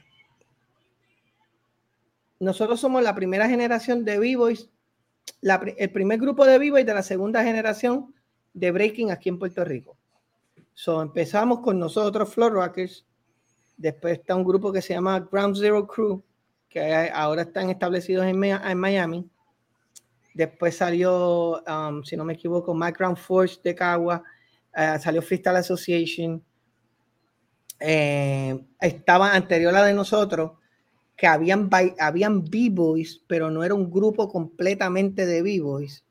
High Squad, Flavor Squad, que eran grupos que bailaban con artistas como con Picosí y todo lo demás. So, ellos se dedicaron más a la cuestión del espectáculo, más que... Sí habían unos cuantos que si los cogíamos en el círculo y nos retaban y se retaban y whatever, y practicaban también Black Omar, Hernán, Kun, Carmelo, Sammy Caballo, unos cuantos, el difunto Frank Ridre, todos ellos fueron literalmente la inspiración de nosotros. Es como que sin High Squad no existe Flor Rocker, porque literalmente el que creó el grupo de nosotros, que es Poe, era de High Squad. O también sea que entonces, pero entonces hay que aclarar algo, porque si tú eres el primer grupo de la segunda generación... de B-Boys. De B-Boys. ¿Y Hype Squad? High Squad tenía B-Boys, pero no era completamente de B-Boys. ¿Por qué? ¿Qué otras cosas había? B-Boys, para la palabra B-Boys o ajá, Street Dancer son dos cosas diferentes. Street Dance es lo que tú conoces como el rap, bailarines de coreografía, esto, lo otro, el Ziggy, todo eso.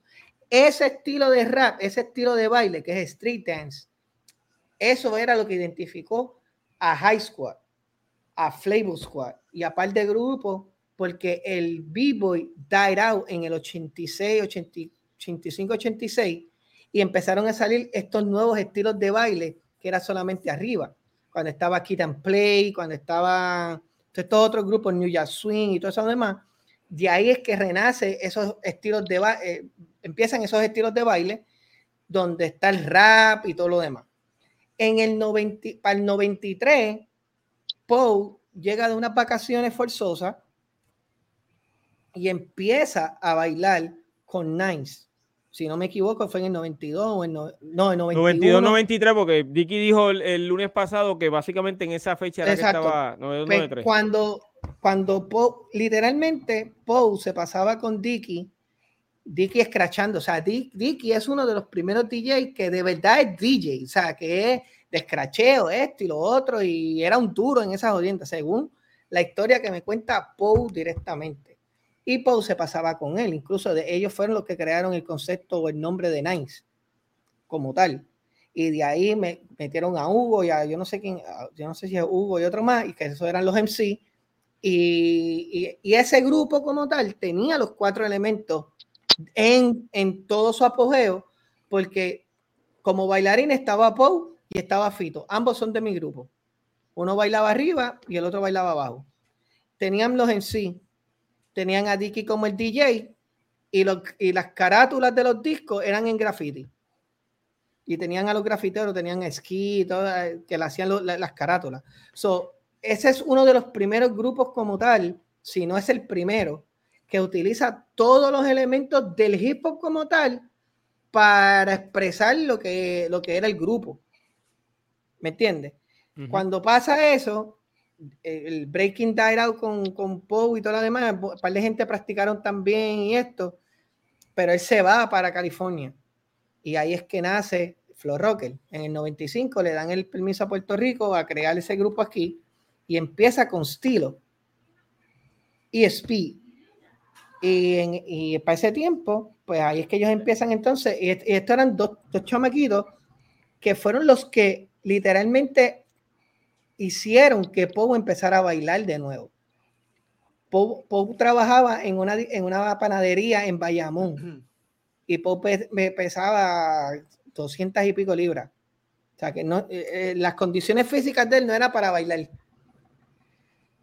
Él estaba trabajando en una panadería y estos chamaquitos estudiaban en la escuela más abajo de la panadería, en la aldea en Bayamón.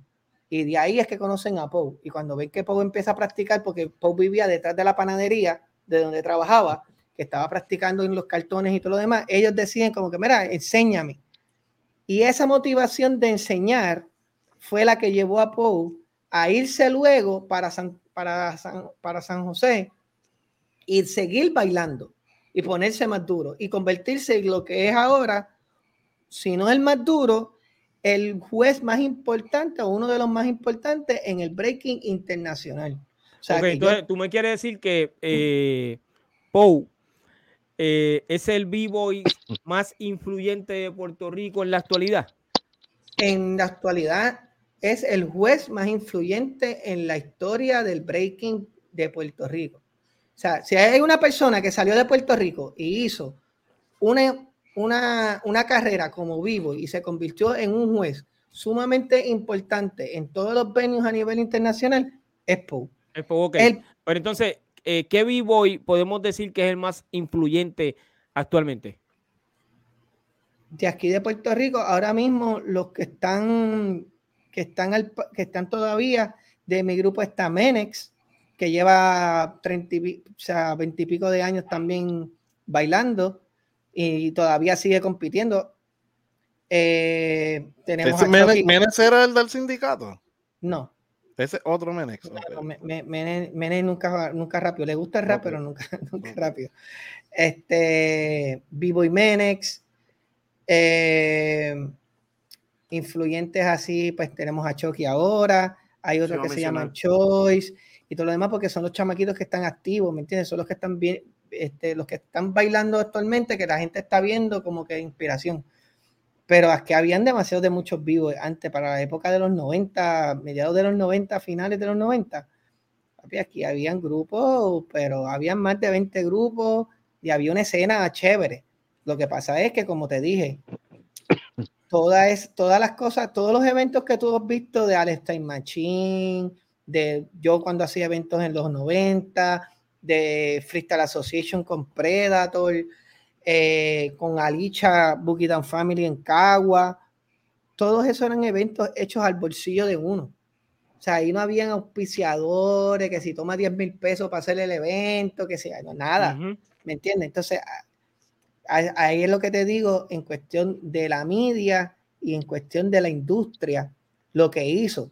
Porque si tú me dices que, ok, estaba pasando lo del rap y vino Coca-Cola y decidió, vamos a meterle mano a estos chamaquitos que están bailando y todo lo demás y vamos a ayudarlos, pues créeme que la historia fuera diferente, que aquí hubieran muchísimos más gente inspirando y gente que fueran inspiración para otros, pero no es así, ¿me entiendes?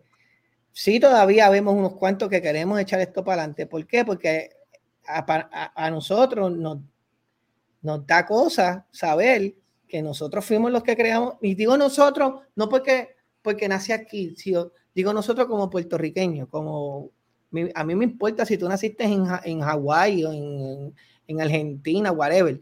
Tu papá es puertorriqueño o tu abuela es puertorriqueño, tú eres puertorriqueño.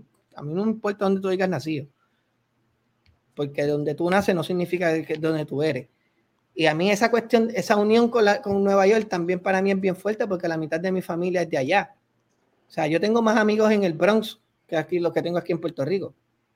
Y aquí yo tengo unos bastantes. Y allá es 4 veces más. Y wow. Mi familia toda su vida vivió en Delancey. Y Delancey en Houston Project era un lugar donde se bailaba, donde...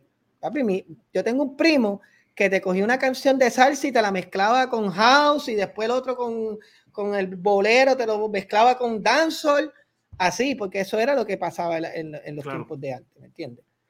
Óyeme, yo tengo todavía... muchas preguntas por hacerte, pero el tiempo, chacho, nos hemos quedado bien corto de tiempo. Yo creo que tenemos que hacer la parte 2 de este episodio, porque la verdad es que solamente yo te hice 2 preguntas. Y yo básicamente traje material para poder continuar y hacer un episodio completo, por el tiempo no nos permite. No sabía que iba a ser tan mira, tan brother, largo. Yo les voy a dar muchísimas gracias porque si hay una persona que es apasionada de este tema en Puerto Rico soy yo, y te lo puedo decir, y que se me pare al lado el que sea, a ver si va a saber más que yo en cuanto a esto, y nos ponemos a hablar el que sea.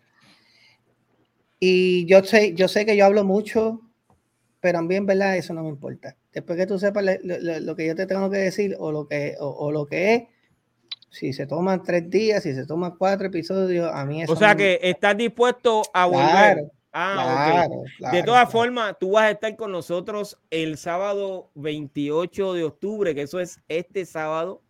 Desde por la mañana vamos a estar desde temprano grabando el vídeo de Leyendas y luego en la noche vamos a estar presentándonos en el 666 de Puerto Nuevo.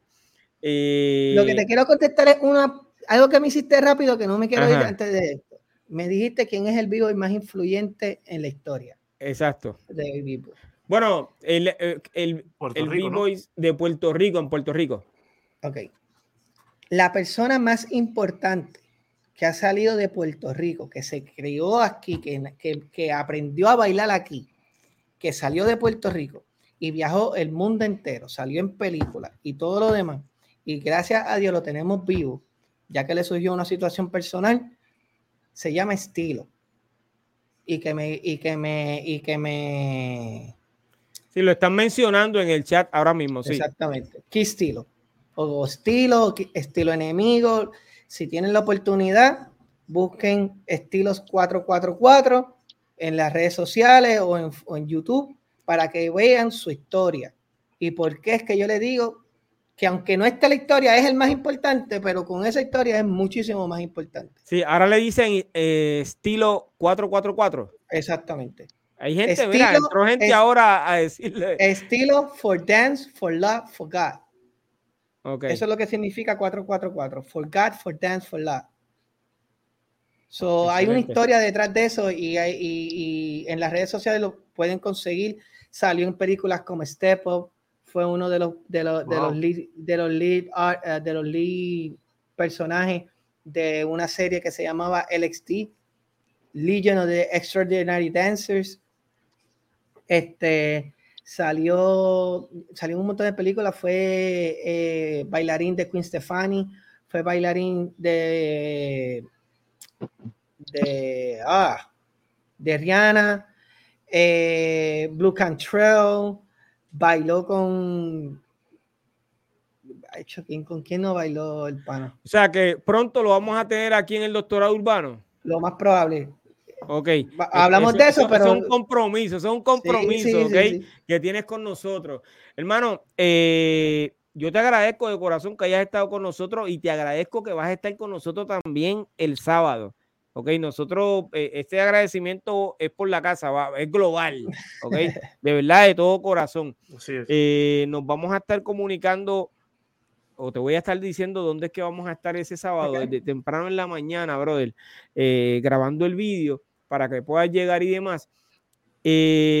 Gracias por estar hoy aquí con nosotros. ¿Dónde te pueden conseguir las personas que estén interesados en este tema que tú has traído aquí? Con una información impresionante, de verdad que sí, muy interesante, y que quieran de alguna forma u otra darte la mano o ser parte del grupo que tienes, ¿dónde te pueden conseguir? Pues mira, personalmente me consiguen en todos los lugares, en todas las redes sociales como Trip Zulu o Joel Adam Bay, Joel Adam Bay.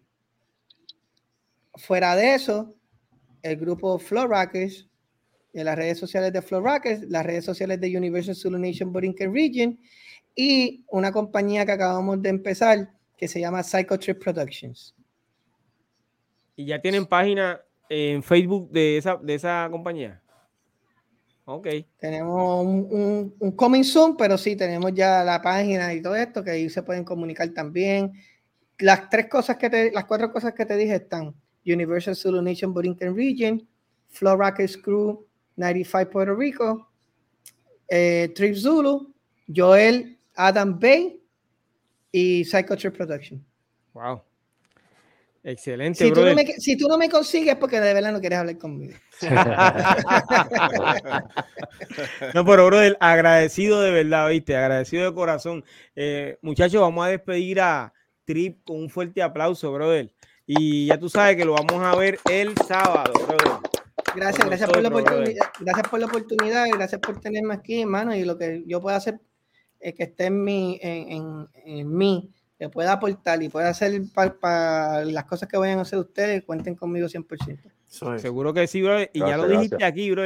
Ya tú sabes que ahorita llega el mensaje. Yo te voy a enviar el mensaje. No, ya, papi, yo donde pongo la boca, pongo la acción. Agradecido de ti, bro. Seguro que sí, mano. Hacia adelante siempre, ¿ok? Hablamos. Te veo el sábado.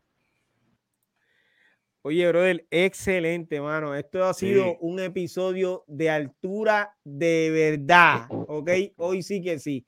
Pero nosotros tenemos que continuar, brother. Pero antes de pasar al segmento La Old School Teca, yo quiero dejar en récord que en el año 1984-85 formé un grupo que le llamé Breaking Boogie, y con ese grupo salí en el Canal 7 en Tamborito y Colorina. Sí, brother, yo salí ahí bailando. Colorina. Yo estoy loco, lo menciono porque quiero que alguien traiga el vídeo y quisiera verme. Wow, salimos colorina. En otro canal de televisión que, mi gente, me puedo equivocar, pero creo que fue en el Canal 2. No recuerdo en qué programa, pero fue en el Canal 2. Y Tamborito y Colorina. Es que no me acuerdo. No, yo creo que ese Titi Chagua es muy, muy, muy atrás. Culli, por favor. ¿Qué? ¿Tan bonito con la orina más viejo que Titi Chagua? No creo. Pero nada, estuvimos ahí. Para el récord, yo no sé de qué están hablando, para el récord. Pero los Breaking Boogie, ¿ok? Lo hice. Este grupo lo hice con mi gente de la Marina Urban Legend, y dentro del grupo incluía a mi primo también, que estuvo bailando con nosotros. Recuerdo también a mi pana Porfirio, que en paz descanse, y habían 2 o 3 más que van tantos años, pero me gustaría volver a ver ese programa, que yo sé que hay gente que tiene que tener ese vídeo de esos programas, porque según han sacado los otros, donde he salido, etcétera, etcétera, pues ese yo sé que tienen que tenerlo, ¿ok? También hay algo que siempre, luego de que se acaban los episodios del doctorado, menciono, y nunca lo menciono en vivo, es que dentro de todos estos episodios que hemos tenido, nunca he mencionado al Lobito Feliz. El Lobito Feliz era un animador que tuvo un programa en el Canal 13 que se llamaba Punto 13. Lobito Feliz en aquella época le dio oportunidad a muchos de nosotros de presentarse en su programa, que básicamente él presentaba los vídeos de los raperos americanos y algunos de los raperos puertorriqueños y demás, pero te entrevistaba en ese programa. Estaba creo que media hora o una hora, Punto 13, con el Lobito Feliz. Yo no sé si tú recuerdas eso, Kulji. ¿Está vivo todavía? Pues no sé, mano, honestamente, pero yo me acuerdo, pero sí. Ahora digo yo, tú te fuiste bien. Sí, óyeme, es que llevo tantos tiempos desde que empezamos aquí con el doctorado, no, tratando de mencionarlo. Tratando de mencionarlo y se me olvida, entonces gracias a Dios, pues. Mire, para los que nos están escuchando, necesitamos video del Lobito Feliz, necesitamos video de Tamborito y Colorina y también de Piro con Remy. Exacto, también salí en Remy, brother. Oye, con Remy debe haber un montón de vídeos, brother, de verdad que sí. Fueron muchos los programas que hice con Remy. Pero entonces, hay otra persona que hizo una gran aportación, además del Lobito Feliz. Vicky, ¿tú recuerdas que te haya mencionado otra persona? Bueno, es que los otros son ya del 89 para adelante. No sé si esos cuentan también. Sí, seguro que cuentan, mano. Seguro que sí. Tengo un colega, tengo un pana que nunca lo he mencionado aquí, de la Marina Urban Legend, y se llama Jason. Jason, cuando nosotros comenzamos en los años 80 a cantar rap en español, él también grabó una canción que, wow, mi gente, si los de la Marina me están viendo y lo pueden escribir, yo creo que la canción se titulaba La Crema. Van tantos años, honestamente, y yo he faltado. O sea, no lo mencioné aquí, siendo un pana, un tipo que siempre dentro de la carrera también me apoyó. La Crema, ¿ves? Ya hay gente mencionando La Crema. Me apoyó, salió, hay un cassette que sale una voz hablando, presentándome. Esa es la voz de Jason. Jason, en algún momento dado, quisiera tenerlo aquí. Hace muchos años que no sé de él, pero de verdad, donde quiera que esté, mi saludo, brother, de corazón te llevo, y no podía dejar de pasar tantos episodios, brother, y no mencionarte, ¿verdad? Ha sido una falta de respeto mía. O sea, que siempre tienes mi respeto de todo corazón. Una de las cosas que Piro, para que la gente sepa, que la P que tú cargas en tu gorra es de Pacheco, no es de Piro ni de la Pirata. También estuvo en Pacheco y en el tío Nobel. Ay, son los años, mano. Y tú supieras que hablando de esto se me aguaron los ojos aquí, ok, porque esto la verdad que claro, es que se le pone sentimiento a algo, esto es real. Pero puedes llorar, ¿okay? Aquí nosotros estamos seguro que amigos. Sí, los hombres lloran, brother. No, pues claro, estamos entre amigos. Si no, lloras el sábado. Dice que recordar es vivir. Recordar es correcto, es vivir. Brother. Oye, yo quiero enviarle mi saludo y agradecimiento a el personal de First Medical, que este fin de semana me atendieron, brother. Estuve en sala de emergencia, mano, y dieron una pronto atención. Llega el cheque. Se está poniendo mal el hombre. Pero este personal de verdad que me atendió y estoy bien agradecido. Cuando salí de allí, no sabía ni cómo más darle las gracias porque llegué mal. Honestamente, llegué mal a ese lugar. Estuve enfermo este fin de semana. Saliste peor. Salí bien, gracias a Dios. No, salí bien. Salí bien y pensé honestamente que estaba ya en las últimas en ese momento, para que ustedes sepan, honestamente. ¿En serio? Me vi mal, sí, me vi mal. Pensamiento, de verdad. Me vi mal, de verdad. Entonces, no, pero nada, oye, no nos llamaste a ninguno de nosotros. Pero ¿cómo los voy a llamar? Pero si estaba mal. A mí no me llamó porque yo estaba en el hospital. También. Oye, Vika, ¿y la mano cómo sigue? Sigue bien, está bien. Todavía este dedo no tiene... Este dedo, para que sepan, se independizó. Ya él no cuenta con los demás, lo que yo quiero. Yo digo que se baje, no se baja, se queda así. Está de niño malcriado. Está malcriado, sí. El doctor dice que puede tardarse de un mes a dos meses, sí. Pero no, todo bien, gracias al Señor, la cicatriz pues cerrando, gracias a Dios. Estamos bien, gracias por llegar. Estamos bien, brother. Gracias a Dios, brother. Le damos de todo corazón. Pero, brother, el show tiene que continuar, hermano. O sea, sí. Tengo un anuncio. Dímelo. ¿Viene otro cheque? No, que va este domingo 29 de octubre, el Hip Hop Halloween Battle en Centro de Brisas de Canóvana, apoyando la nueva generación del breaking. Eso es Rex J y toda su gente, así que hay que apoyar mi gente, así que... Bueno, y un poquito antes de eso, ¿a qué hora es eso?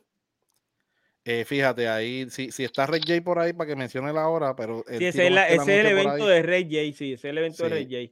Bueno, adelante, y a las 4 de la tarde voy a estar presentándome ese mismo domingo 29 en Casa Javes, en Bayamón.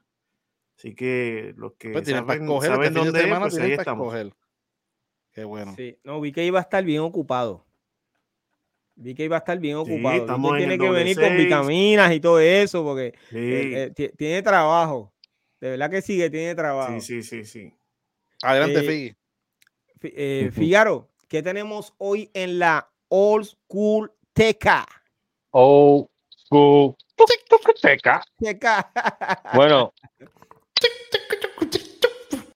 Yeah. Hoy nos vamos con un grupo quizá no tan conocido, ¿verdad? Quizá mucha gente no sabe de este grupo. Pero hoy nos vamos con el grupo Boogie Boys y la canción Fly Girl es el nombre de la canción, Fly Girl. Este grupo pues son de Nueva York, de Harlem, New York, ¿verdad? Hay un poquito de confusión sobre este grupo, yo le voy a contar, ¿verdad?, la historia rapidito, pero hasta ahora le voy a nombrar 4 personas que salieron en el grupo, que es Kuski, ¿verdad? Boogie Knight, Romeo JD y Little Raheem, ¿verdad? Pero si tú miras el LP, el álbum de ellos, tú ves que solamente hay 3 personas, ¿verdad que sí? Pues la historia de este grupo, ¿verdad?, va así. Cuando ellos empezaron, fue como para los principios de los 80, ¿verdad? El grupo en sí, Boogie Boys, eran los 2 MC solamente, Kuski, ¿verdad?, y Boogie Knight, eran los originales de los Boogie Boys. Ellos en los principios de los 80 ya estaban rapeando juntos, eran un dúo, ¿verdad? No eran 3.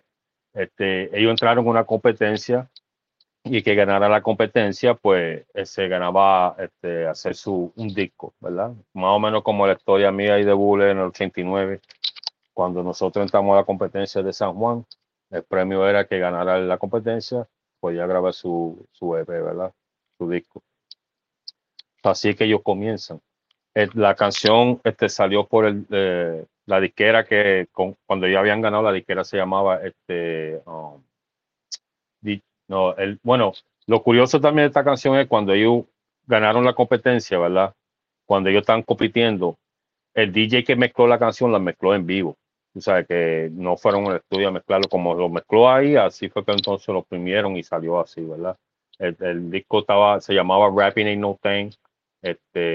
salió por Mike and Dave Records, así se titulaba la compañía de disco, ¿verdad? La canción fue número 1 en Nueva York, ¿verdad? En el underground, ¿sabes? Y ellos eran uno de los mejores grupos dúos de Manhattan. So, con eso, pues ellos quisieron hacer muchos shows, empezaron a hacer muchos shows en el underground por todo Nueva York, en todos los clubs que estaban quizás calientes para ese tiempo. Y fueron el primer grupo que firmó con Capitol Records, el primer grupo de hip hop. Capitol Records, el que sabe, Capitol Records es una compañía, tú sabes, muy grande. Para ese tiempo era una de las compañías más grandes, Capitol Records. So, ellos firman con ese grupo, con el productor que se llamaba Ted Currier. Este productor había acabado de hacer el hit, el éxito de una canción de George Clinton, que era de funk, que se llamaba Atomic Dog, ¿verdad? Él había acabado de producir esa canción, y esa canción estaba caliente para ese tiempo, cuando entonces él firma a esta gente, a Capitol Records, ¿verdad? Entonces aquí que viene el revolú, ¿verdad? Ted Currier, que es el productor, y Kuski, que era uno de los primeros que yo te dije, que era del dúo de Boogie Boys, pues no estaban de acuerdo como iba a ir la producción, ¿verdad? No podían quedarse de acuerdo. So, terminó Kuski saliéndose del grupo, ¿verdad? No quiso quedarse de acuerdo con el productor. Entonces se dejó al otro, que era Boogie Night, solo porque ya ellos habían firmado para hacer un disco, ¿verdad? Un single. So, deja el otro solo, y el otro, que era Boogie Night, estaba en el Air Force para ese tiempo. So, en verdad, los Boogie Boys tenían para hacer un single, y ahora mismo uno no estaba de acuerdo, que se había salido del grupo, y el otro se encontraba en el Air Force. So, en verdad, no había nadie del grupo para poder ¿verdad? Sacar el disco y promocionarlo y hacer el video y todo eso. Los dos no estaban. So, el tipo lo que hace es que él viene y coge los Boogie Boys, él viene y firma 2 MCs más, que son los otros MCs que yo le dije, que era Romeo JD y Little Raheem, ¿verdad? Esos fueron los otros dos, que por eso entonces hay 3, porque el primero que se salió nunca volvió. El que estaba en el Air Force, pues está aquí en el disco. Por eso que después terminan 3, estando en el grupo de Boogie Boys. La cosa es que lo curioso también es que cuando ellos firman los otros 2 MCs, ¿verdad? El productor Kirby, él lo firma con una compañía de producción para que ellos lo promocionen, ¿verdad? Y lo que hacen esa gente es que vienen y cogen una de las canciones que ya había grabado los primeros 2 originales, que se llamaba A Fly Girl, ¿verdad? Y vienen y cogen los 2 chamacos nuevos, y hicieron el video con los 2 chamacos nuevos, como si ellos estuvieran cantando, ¿verdad? La canción A Fly Girl, que es la canción que estamos hablando en el video, y que si venimos a ver la canción más que ellos pegaron. So, hasta el día de hoy, la gente que vieron el video y saben de este grupo siempre creen que los últimos 2, ¿verdad? Fueron los originales. Little Raheem y Romeo JD fueron los originales. Cantaron The Fly Girl, y ninguno de los 2, en verdad, en el video son los que cantan esa canción. Uno estaba en el Air Force y el otro se había salido, ¿verdad? Pues entonces se revolú que hay en este grupo. Por eso es que le mencionó 4 nombres, pero si tú miras, solamente hay 3, ¿verdad? En el disco. Entonces, ellos lograron sacar, ¿verdad? 3 álbumes, todas con Capitol Records. Entonces, como para el 85, uno fue en el 85, que se titulaba City Life, que creo que tengo eso, no tengo eso, tengo el 5 nada más. El otro salió en el 86, que se llamaba Survival of the Freshest, y en el 88 salió el último álbum de ellos, que se titulaba The Last Album, ¿verdad? The Last Album se tituló Romeo Night, ¿verdad? ¿Por qué Romeo Night? Porque entonces en ese año, que fue en el 88, Little Raheem se salió del grupo, entonces ahora quedaron 2. Uno de los originales y uno de los que habían firmado a lo último. Y los 2 API, o sea, los 2 nombres de ellos uno terminaba con Romeo, el otro con Night, so ellos llamaron el álbum así, Romeo Night. Eso salió en el 88. Si tú logras ver el álbum, no lo tengo aquí ahora mismo, pero el que hizo el álbum cover fue Phase 2, que es un graffiti artist legendario, ¿verdad? Entonces, lo que sucedió fue que empezaron a criticar el grupo, ¿verdad? Porque los rapeos de ellos eran como que muy simples, ¿verdad? Como que recuérdate, después de eso fue que entraron toda esta gente metiéndole mucho liriqueo, y los liriqueos de ellos eran como que, o sea, letras simples, o como muchos grupos de esa época, tú sabes, lo que pegaron en sí fue una canción, que fue la canción A Fly Girl, que era A Fly Girl, A Fly Girl, A Fly Girl, larga. Esa canción ellos lo pegaron bien chévere, pero después de eso nunca pudieron pegar otra canción, tú sabes, igual. Mucho después, pues Romeo, uno de ellos que salía aquí en el disco, empezó a producir y él produció la canción, el grupo Sweet Sensation, que era un grupo eso de freestyle. Estoy seguro que Baron tiene que conocer ese grupo. Él produció mucho música de ellos, so, eso tenía mucho como Latin, tú sabes, percussion y cosas así. Boogie Night y Phase 2, ¿verdad? Ya no están con nosotros. Boogie Night falleció en el 2001 cuando estaba terminando un proyecto. Estaba en el medio de terminar un proyecto y falleció, eso nunca pudo terminar el proyecto. Y eso fue en octubre del 2001, ¿verdad? So, eso fue, van 22 años atrás que este mismo mes que él falleció, ¿verdad? Entonces, el grupo son veteranos, porque el otro día que estábamos hablando de las máquinas de sampleo y todo eso, ellos usaban muchas máquinas que muchos de hip hop no usaban para ese tiempo. Ellos usaban el emulator y el DKY Synergy, el synthesizer, cosas así que mucha gente no usaba. Mucha gente sampleado esa canción The Fly Girl de E40, Jay-Z, PMD han sampleado de esa canción solamente de The Fly Girl que le estoy diciendo. O sea, y como le dije, pues como muchos grupos de esa época, como cuando hablamos de los Cutecas de Josky Love y de Oreo 2, pues Boogie Boys es otro, ¿verdad? Otro ejemplo de un grupo que salieron para ese año de los 80, que solamente en verdad pegó una canción, pero como tú puedes ver, yo tengo varios discos de ellos aquí, porque ellos lograron sacar mucha música, pero en verdad, la primera canción que pegaron a Fly Girl fue la canción que Mayo, ¿verdad? Todavía se conocen por eso. Son mi gente, o sea, a veces, ¿verdad? Lo primero que tú haces es la mejor oportunidad que tú tienes, o siempre tienes que aprovechar cada oportunidad, porque nunca sabes, ¿verdad? Cuando la gente va a estar pendiente de lo que tú estás haciendo. So, con eso, terminamos este segmento de Old School Teca. Conéctate el lunes que viene, ya tú sabes, mi gente, para ver qué traemos de nuestra biblioteca. Wow. Let's get it, baby. En Boogie la Boy. Old School Teca. Yeah. Papi. Buenísimo. De verdad que sí, excelente, excelente. Oye, y el mensaje que diste al final, tremendo. Es correcto. Eso es como el boxeador cuando va a tirar ese golpe que es el que lo puede hacer ganar, noquear al otro, ¿ok? Eso hay que estar siempre bien pendiente. Si esa es la oportunidad de tú dar, meter la recta y conectarla bien conectada para tumbar al contrincante, tienes que hacerlo, ¿ok? Hay que a veces no hay, ¿verdad? A veces no hay segunda chance ni tercera, ¿verdad? So, siempre tienes que traerle el mejor huevo tuyo, siempre.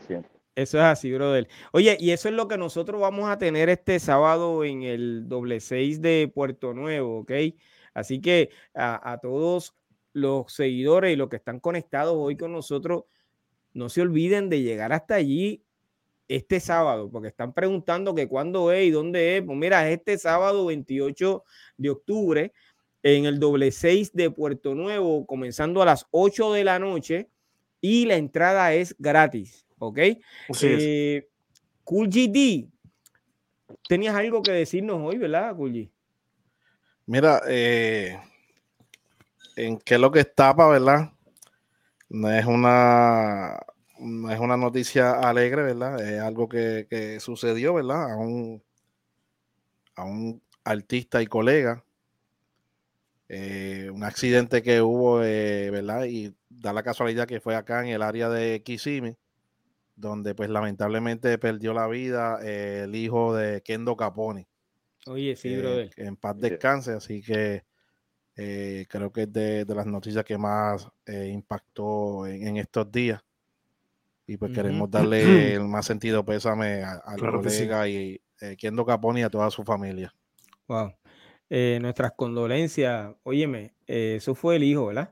Sí. Sí, nuestra condolencia a la familia de Kendo, de verdad que sí, brother. Y que Dios les dé fortaleza, que es lo más importante para poder sobrellevar todo lo que va a ocurrir de aquí en adelante, ¿ok? BK, ¿algunas palabras que tú tengas que decir? Antes de primeramente, pues, con esto que acaba de decir Kulji, desde que nos enteramos nosotros, pues hemos estado orando, por fortaleza por esta familia. Sabemos que pues no es una situación fácil y las palabras a veces no son las que necesitan el apoyo, así que esa gente que de verdad tienen el privilegio de poder acercarse a esta familia, porque sabemos que o sea, Kendo Caponi es un artista y no, aunque amen a toda su gente, no todo el mundo tiene acceso a eso, a esa intimidad de ellos. Nosotros respetamos la intimidad de ellos y le recordamos a aquellos que tienen ese acceso de acercarse, pues que a veces no son las palabras, a veces con solamente decir aquí estoy y a veces hasta guardar silencio hace mucho más que otras cosas. Y lo que nosotros podamos servir, pues nosotros estamos aquí como hermanos, en silencio. Vamos a seguir orando por fortaleza por esta familia, porque es algo que ninguno de nosotros entendemos y que ninguno de nosotros quisiéramos pasar. En verdad no lo comprendemos. Lo único que sí sabemos es que Dios pasó por eso al entregar a su hijo, ¿verdad? Ese dolor, y es el único que puede entender el dolor que está pasando Kendo Caponi y su familia en estos momentos. Es correcto. Kulji. Bueno, ya nos veremos el sábado. Kulji tiene un evento el 27 en Nahuabo. Sí. Sí. ¿Dónde es, Bulli? Eso es en el barrio Río Blanco de mi pueblo, Nahuabo. Quiero invitar a toda mi gente, ¿verdad? A todas mis amistades, a todos los fanáticos que si no tienen nada que hacer este viernes 27, vamos a estar allí. Es una presentación para mí personal muy, muy, muy especial, porque yo me fui en el 2001 de Puerto Rico, y es la primera vez que yo regreso a mi pueblo Nahuabo, donde voy a estar tocando frente a mi gente, ¿verdad? Localmente allí en Nahuabo, desde el 2001 que me fui de Puerto Rico. Así que para mí es súper, súper mega especial. Este es el cumpleaños de un hermano de la vida, ¿verdad? Carlos Sosa, donde estaremos allí. El lugar se llama Rústico 31, eso es frente al Motel Linda Vista. Así que si usted sabe de Nahuabo, sabe dónde es el Motel Linda Vista, eso es al cruzar la calle. Así que el viernes desde tempranito, de las 7 de la noche. Wow. Oye, Kulji, ahora que tú mencionas Río Blanco, recuerdo haber ido a Río Blanco, pero hay una escuela cerca de ahí, ¿verdad? Sí. Elemental. Sí, pues elemental y intermedia. Pues yo me presenté en esa escuela cuando tenía 16 años, brother. Oye, estoy recordando un montón de cosas, perdona. Me presenté en esa escuela cuando tenía 16 años. Si hay alguien que, lógicamente, que tiene mi edad y básicamente por ahí, eso fue en el año 89. En el año 89, ninguno, si no me equivoco. No, estamos cercanos de esa edad. ¡Ay, qué lindo! Ah, sí. Mira, él es de SpongeBob para acá. Sí, chacho. Lo grabaron eso, así lo grabaron. Así fue que lo grabaron. Yo estoy defendiéndolos a ustedes, Vicky, y tú vienes y me tiras. ¿Qué pasa? No, pero si alguien, yo no sé de qué él habla tampoco. Si alguien recuerda, no que lo haya grabado, pero que lo recuerde y lo puede escribir. O mira, sí, yo. A mí a ver si alguien me lo contó. Pues, si lo puede dibujar o algo. Si alguien tiene una foto 110, una foto 110. Mira, yo sí recuerdo que cuando llegamos allí, había un DJ y el DJ. Cuando le fueron a dar la música y eso, el DJ dijo, no, yo tengo, él tenía la pista del tema que íbamos a tocar y él tenía el disco, para que no recuerdo cuál era el DJ. ¿Qué tema? Pues no me acuerdo cuál de los tres discos, no me acuerdo cuál de los... ¿El rojo o el amarillo? No me acuerdo. No me acuerdo, pero entonces ya él tenía el disco y utilizamos el de él. No me acuerdo cuál es el DJ, pero si alguien lo recuerda, fue en esa fecha, año 89, final 90. Wow. O sea, 89, final 90. Ahí fue que yo me crié, literalmente, ahí en el barrio Río Blanco. En esa escuela, y te digo eso porque recuerdo lo de Río Blanco y Nahuabo, de la escuela, que fui ahí. Wow, tantos años, pero nada. En aquel tiempo donde único se grababa era en la memoria. Sí. Exacto, por eso es que estoy pidiendo que entren y lo escriban. Digo, a lo mejor el DJ está vivo y dice, mira, yo fui el DJ ese día y pasó esto y pasó lo otro. Yo fui el DJ ese día.